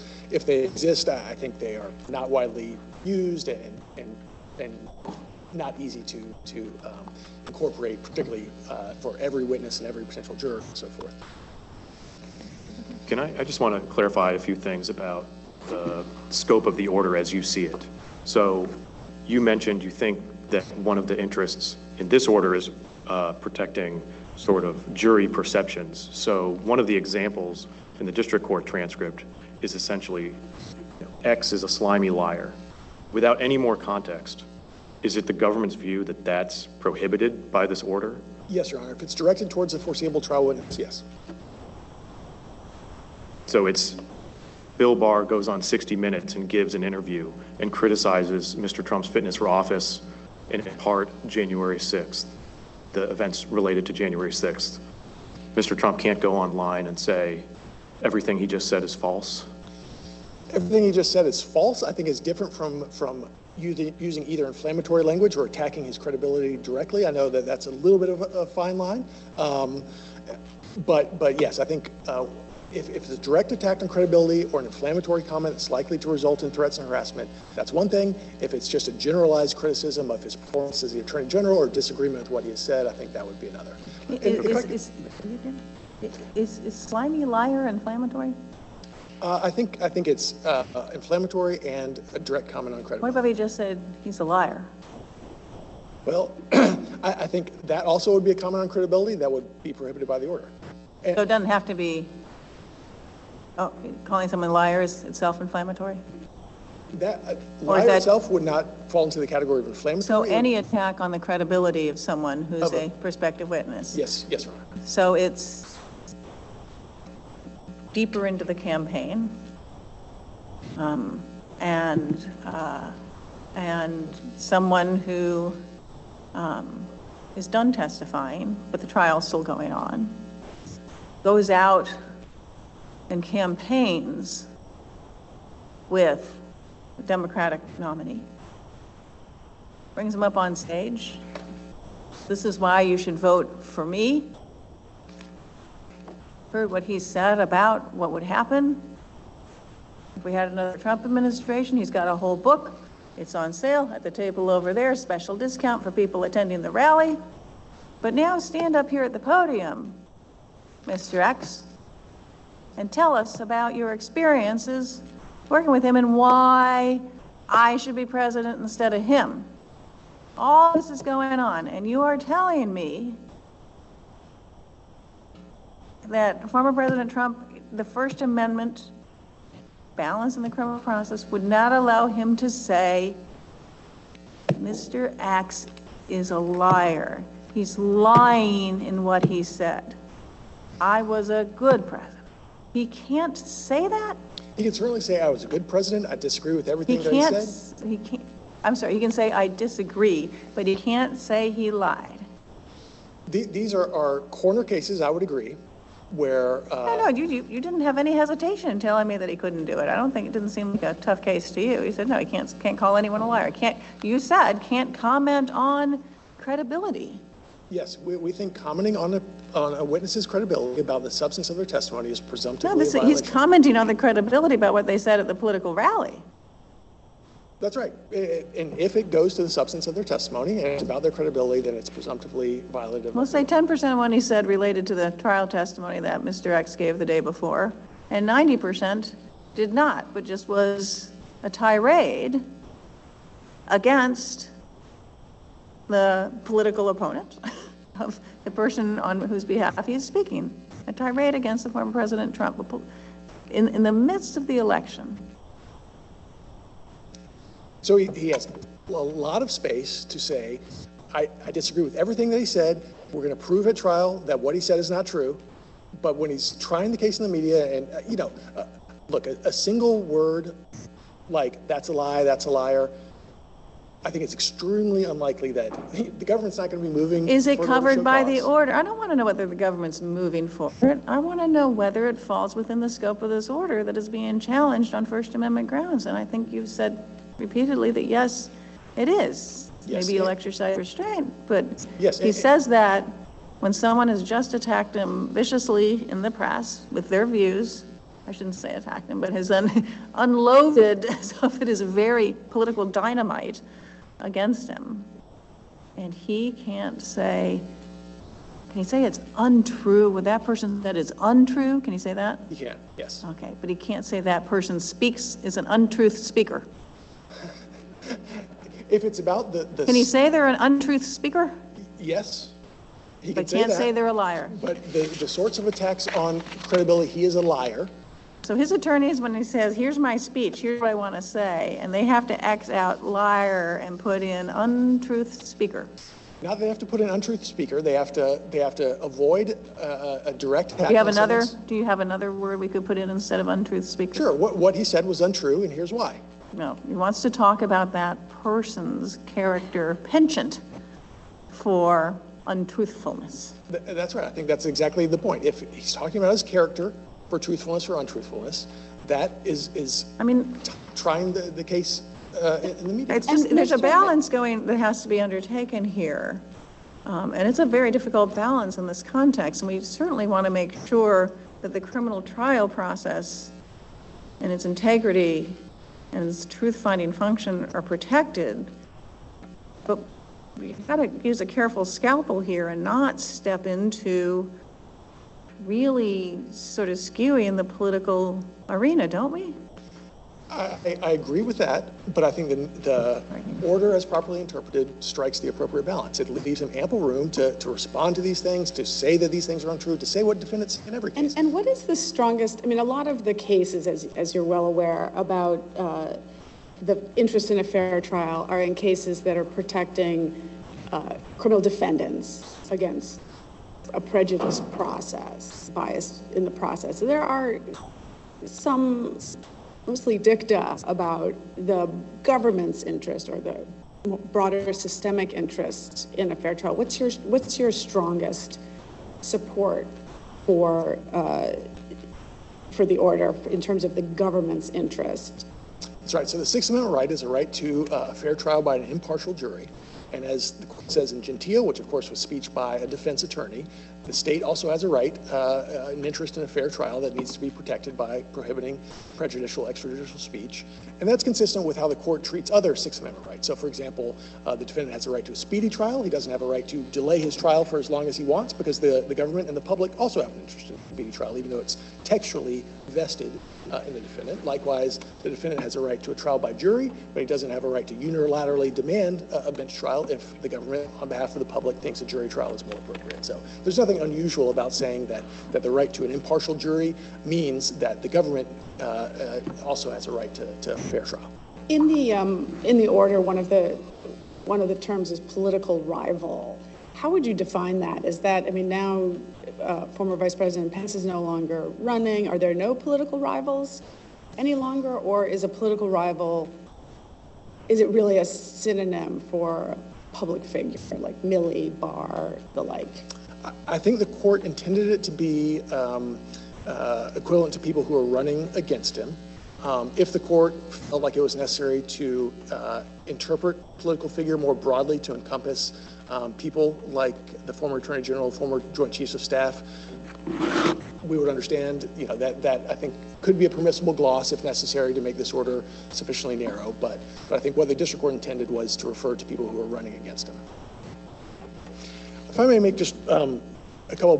Kind Let me just ask one, one more thing. You had, I believe when you sought the, the order that's before us, you'd also ask the district court to amend the um, conditions of release with similar terminology, and the district court denied that.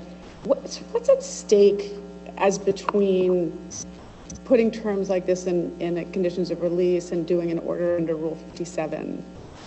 So, two thoughts on that, Your Honor. The first, which I hope is not too tangential to your question, but I do think uh, my friend's concession that these sorts of restrictions, including on contacting witnesses and other uh, portions of the Bail Reform Act, are consistent with the First Amendment, I think is a fatal concession to their whole legal standard. I mean, if it if it's true that a defendant is uh, consistent with the First Amendment, can be restricted from communicating with witnesses, associating with other people, just on the standard of uh, uh, reasonable assurance of the safety of the community, And I think it follows from that that their clear and present danger test and their demand for, for evidence proving its imminence can't be right.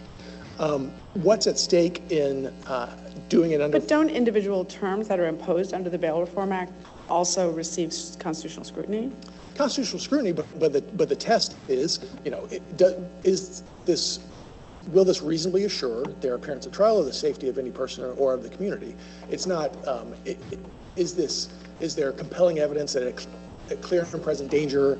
uh, Well, that's the statutory test. We don't really know what the First Amendment test is, right? I don't think we've been cited cases that involve challenge to the bail condition. Is that right? Well, that's right, Your Honor, but, but I think it would be quite extraordinary to suggest that his position here somehow would, uh, well, I think his position here, if carried to its logical conclusion, would necessarily cast doubt on the constitutionality of all of these routinely imposed provisions of the Bail Reform Act when courts have, routine, have uh, uh, uh, upheld those for years. I think it would have to be, uh, I mean, there would have to be a constitutional analysis. Isn't that what Salerno did? Yes.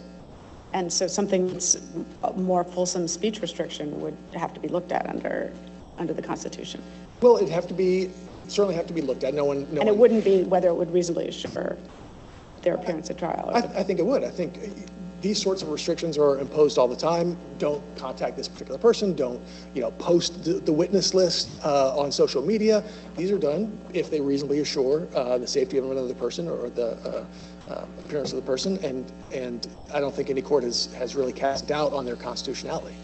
Um, going back to the question. But, but yeah, you had, you had been more broadly responding to the question that I asked about sort of what's at stake, whether it's a Rule 57 order or a, or a condition of pretrial release. That's right. So, so um, we requested modification of the bail conditions uh, in response to the motion to stay. The district court denied it on procedural grounds without prejudice. It may well be that at some point in the future, uh, either we or the district court find it necessary to, to also modify conditions of release.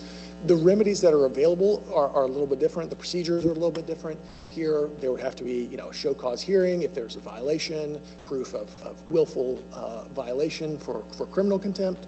Um, So the mechanisms are slightly different, the standards are slightly different, but I don't think the constitutional uh, uh, analysis is, is any different. So what's, so the, the show cause hearing um, and proof of state of mind for violation of the Rule 57 order? That's right. And for revocation of uh, bail or release? It'd Be clear and convincing evidence of a violation of a condition. So not a, a ton of daylight between those, but, um, but just a slightly different standard.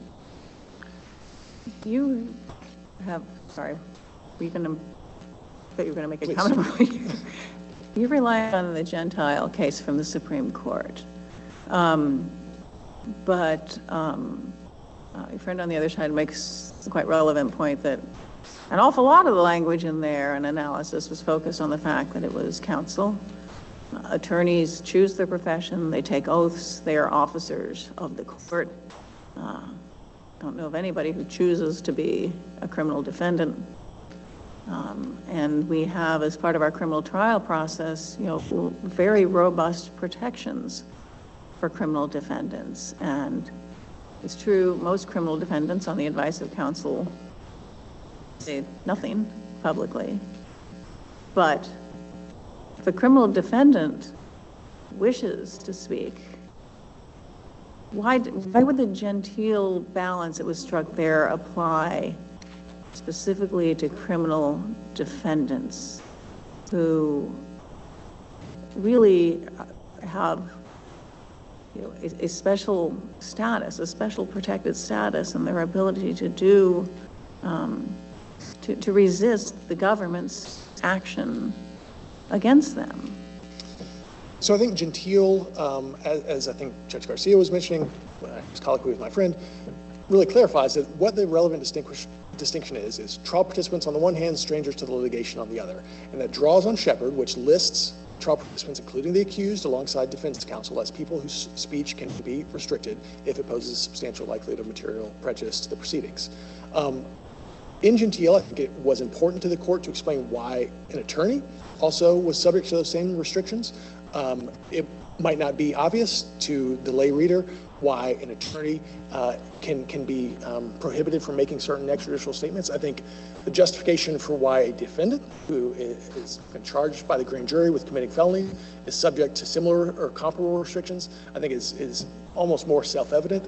Uh, as Salerno said, criminal defendants are routinely subject to. If I, if I may, I think part of the question was specifically about Gentile's emphasis on the history of regulation of attorney speech.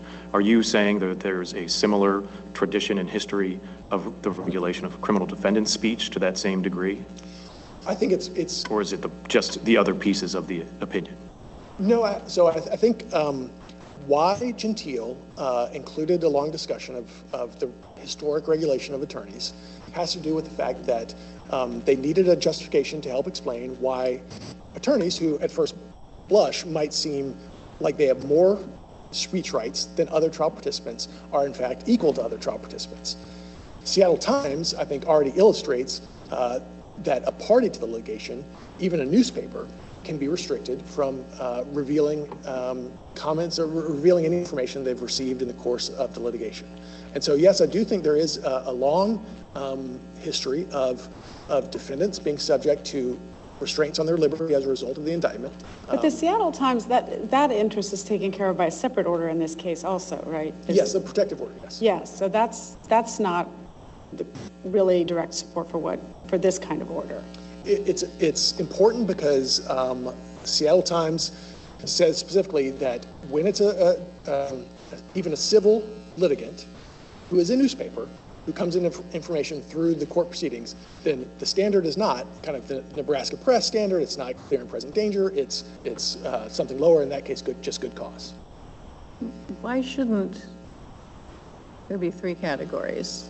Those outside the trial, for media, but could be other commenters, um, participants, and the criminal defendant. Why doesn't our history of um, allowing criminal defendants to vigorously, and and equipping them to vigorously defend against the government warrant, there, I don't think there's any history of regulation. Um, Why doesn't that require something more exacting than the Gentile test? Maybe not clear and present danger, but as, as I asked your friend on the other side, is there anything between Gentile and clear and present danger it would be appropriate in your view? Or is it Gentile? We think the Gentile standard applies certainly, and, and um, the the idea that defendants are have kind of a uniquely expanded set of rights as compared to other trial participants, I think is is clearly uh, contrary to um, the long history of, of uh, uh, making them subject to. Imprisonment or being held in detention pre-trial, uh, all sorts of restrictions. Yeah, on- but, but being detained requires a showing, you know, a hard actual showing of actual risk of flight or threat to public safety. We're now talking about a type of order that doesn't require immediate facts to issue. That's clear from Nebraska. It's, you said you, common wisdom and judgment can be part of the analysis of what's going on in the world. And so, and, and, and, and we live in a, we live in a free society where um, it's incredibly hard for government to lock a citizen up. Has to be, Well, because that's the first tool of oppressive governments. And so, to be clear, they need to do it sometimes, and it can be done, but we have set up a lot of, you know, pro-defendant, make it really hard for the government requirements, because we don't want to be like other countries. And I, I'm asking is why that wouldn't include allowing a criminal defendant, for example, to publicly say, that person who just had a press conference denouncing me is a liar. So my reference to pretrial detention was only to illustrate kind of the most extreme. But again, if you look at the Bail Reform Act, which I think, um, The what? the Bail Reform Act, which encompasses a number of provi- provisions that had preceded that under the court's inherent power, defendants can be made to seek a job, commence an education, um, have a curfew. The- These are all standards that couldn't possibly be imposed on a third party to the litigation based on a similar showing. They're imposed because, as a result of the operation of the criminal justice system and the indictment, a defendant's Well, and we haven't seen First Amendment challenges to those, but here we have a First Amendment challenge that we've got to grapple with. Well, I I think I would, I would sort of push back on the notion that, that all of the provisions of the Bail Reform Act are, are violative of the First Amendment. and I'm not saying they noticed are, them. I'm just Right. saying that we have a particular restriction here. Yes, and so I And guess, a particular challenge that we have to resolve. And so saying a statute lets you do lots of things is not so much an answer to my constitutional question. well, I was trying to answer it in the context of the historical, uh, this is analogous to uh, the analysis in Gentile about the historical uh, practice of regulating attorneys. There's also a similar historical practice about regulating the, the speech and association rights of defendants that has never been uh, thought to violate the First Amendment. So th- that, that's why I think, as Brown explained. Do you have no backup higher standard that you would propose? Well, I think because clear and present danger, as you mentioned in the colloquy with my friend, it's not kind of a, a clear doctrinal test. It, it's meant to get at the imminence and the significance of the threat. Um, you see in the Levine case in the Ninth Circuit, it, it's I can't remember the exact wording, but it's something along the lines of significant and immediate, which is the standard that actually the district court here found. So, so I, I think conceivably you could articulate a standard that was somewhere in between, but because the clear and present danger standard is sort of a, a malleable one that doesn't dictate a doctrinal test, I, I don't know that that's necessary. But, but our view is certainly clear and present danger, excuse me, clear and present danger is wrong. Mm-hmm. Substantial likelihood of material prejudice is the correct one. Thank you very much. We appreciate your extra time. Thank you. All right, sorry, Mr. Sauer, we will give you four minutes for rebuttal. Nothing further, Your Honor. Okay, do you want to stand up in case our, cons- co- my colleagues have any questions? Do you have any more questions? No? All right, thank you very much. With that, with the thanks to counsel for your very helpful presentations and your patience with us, the case is submitted.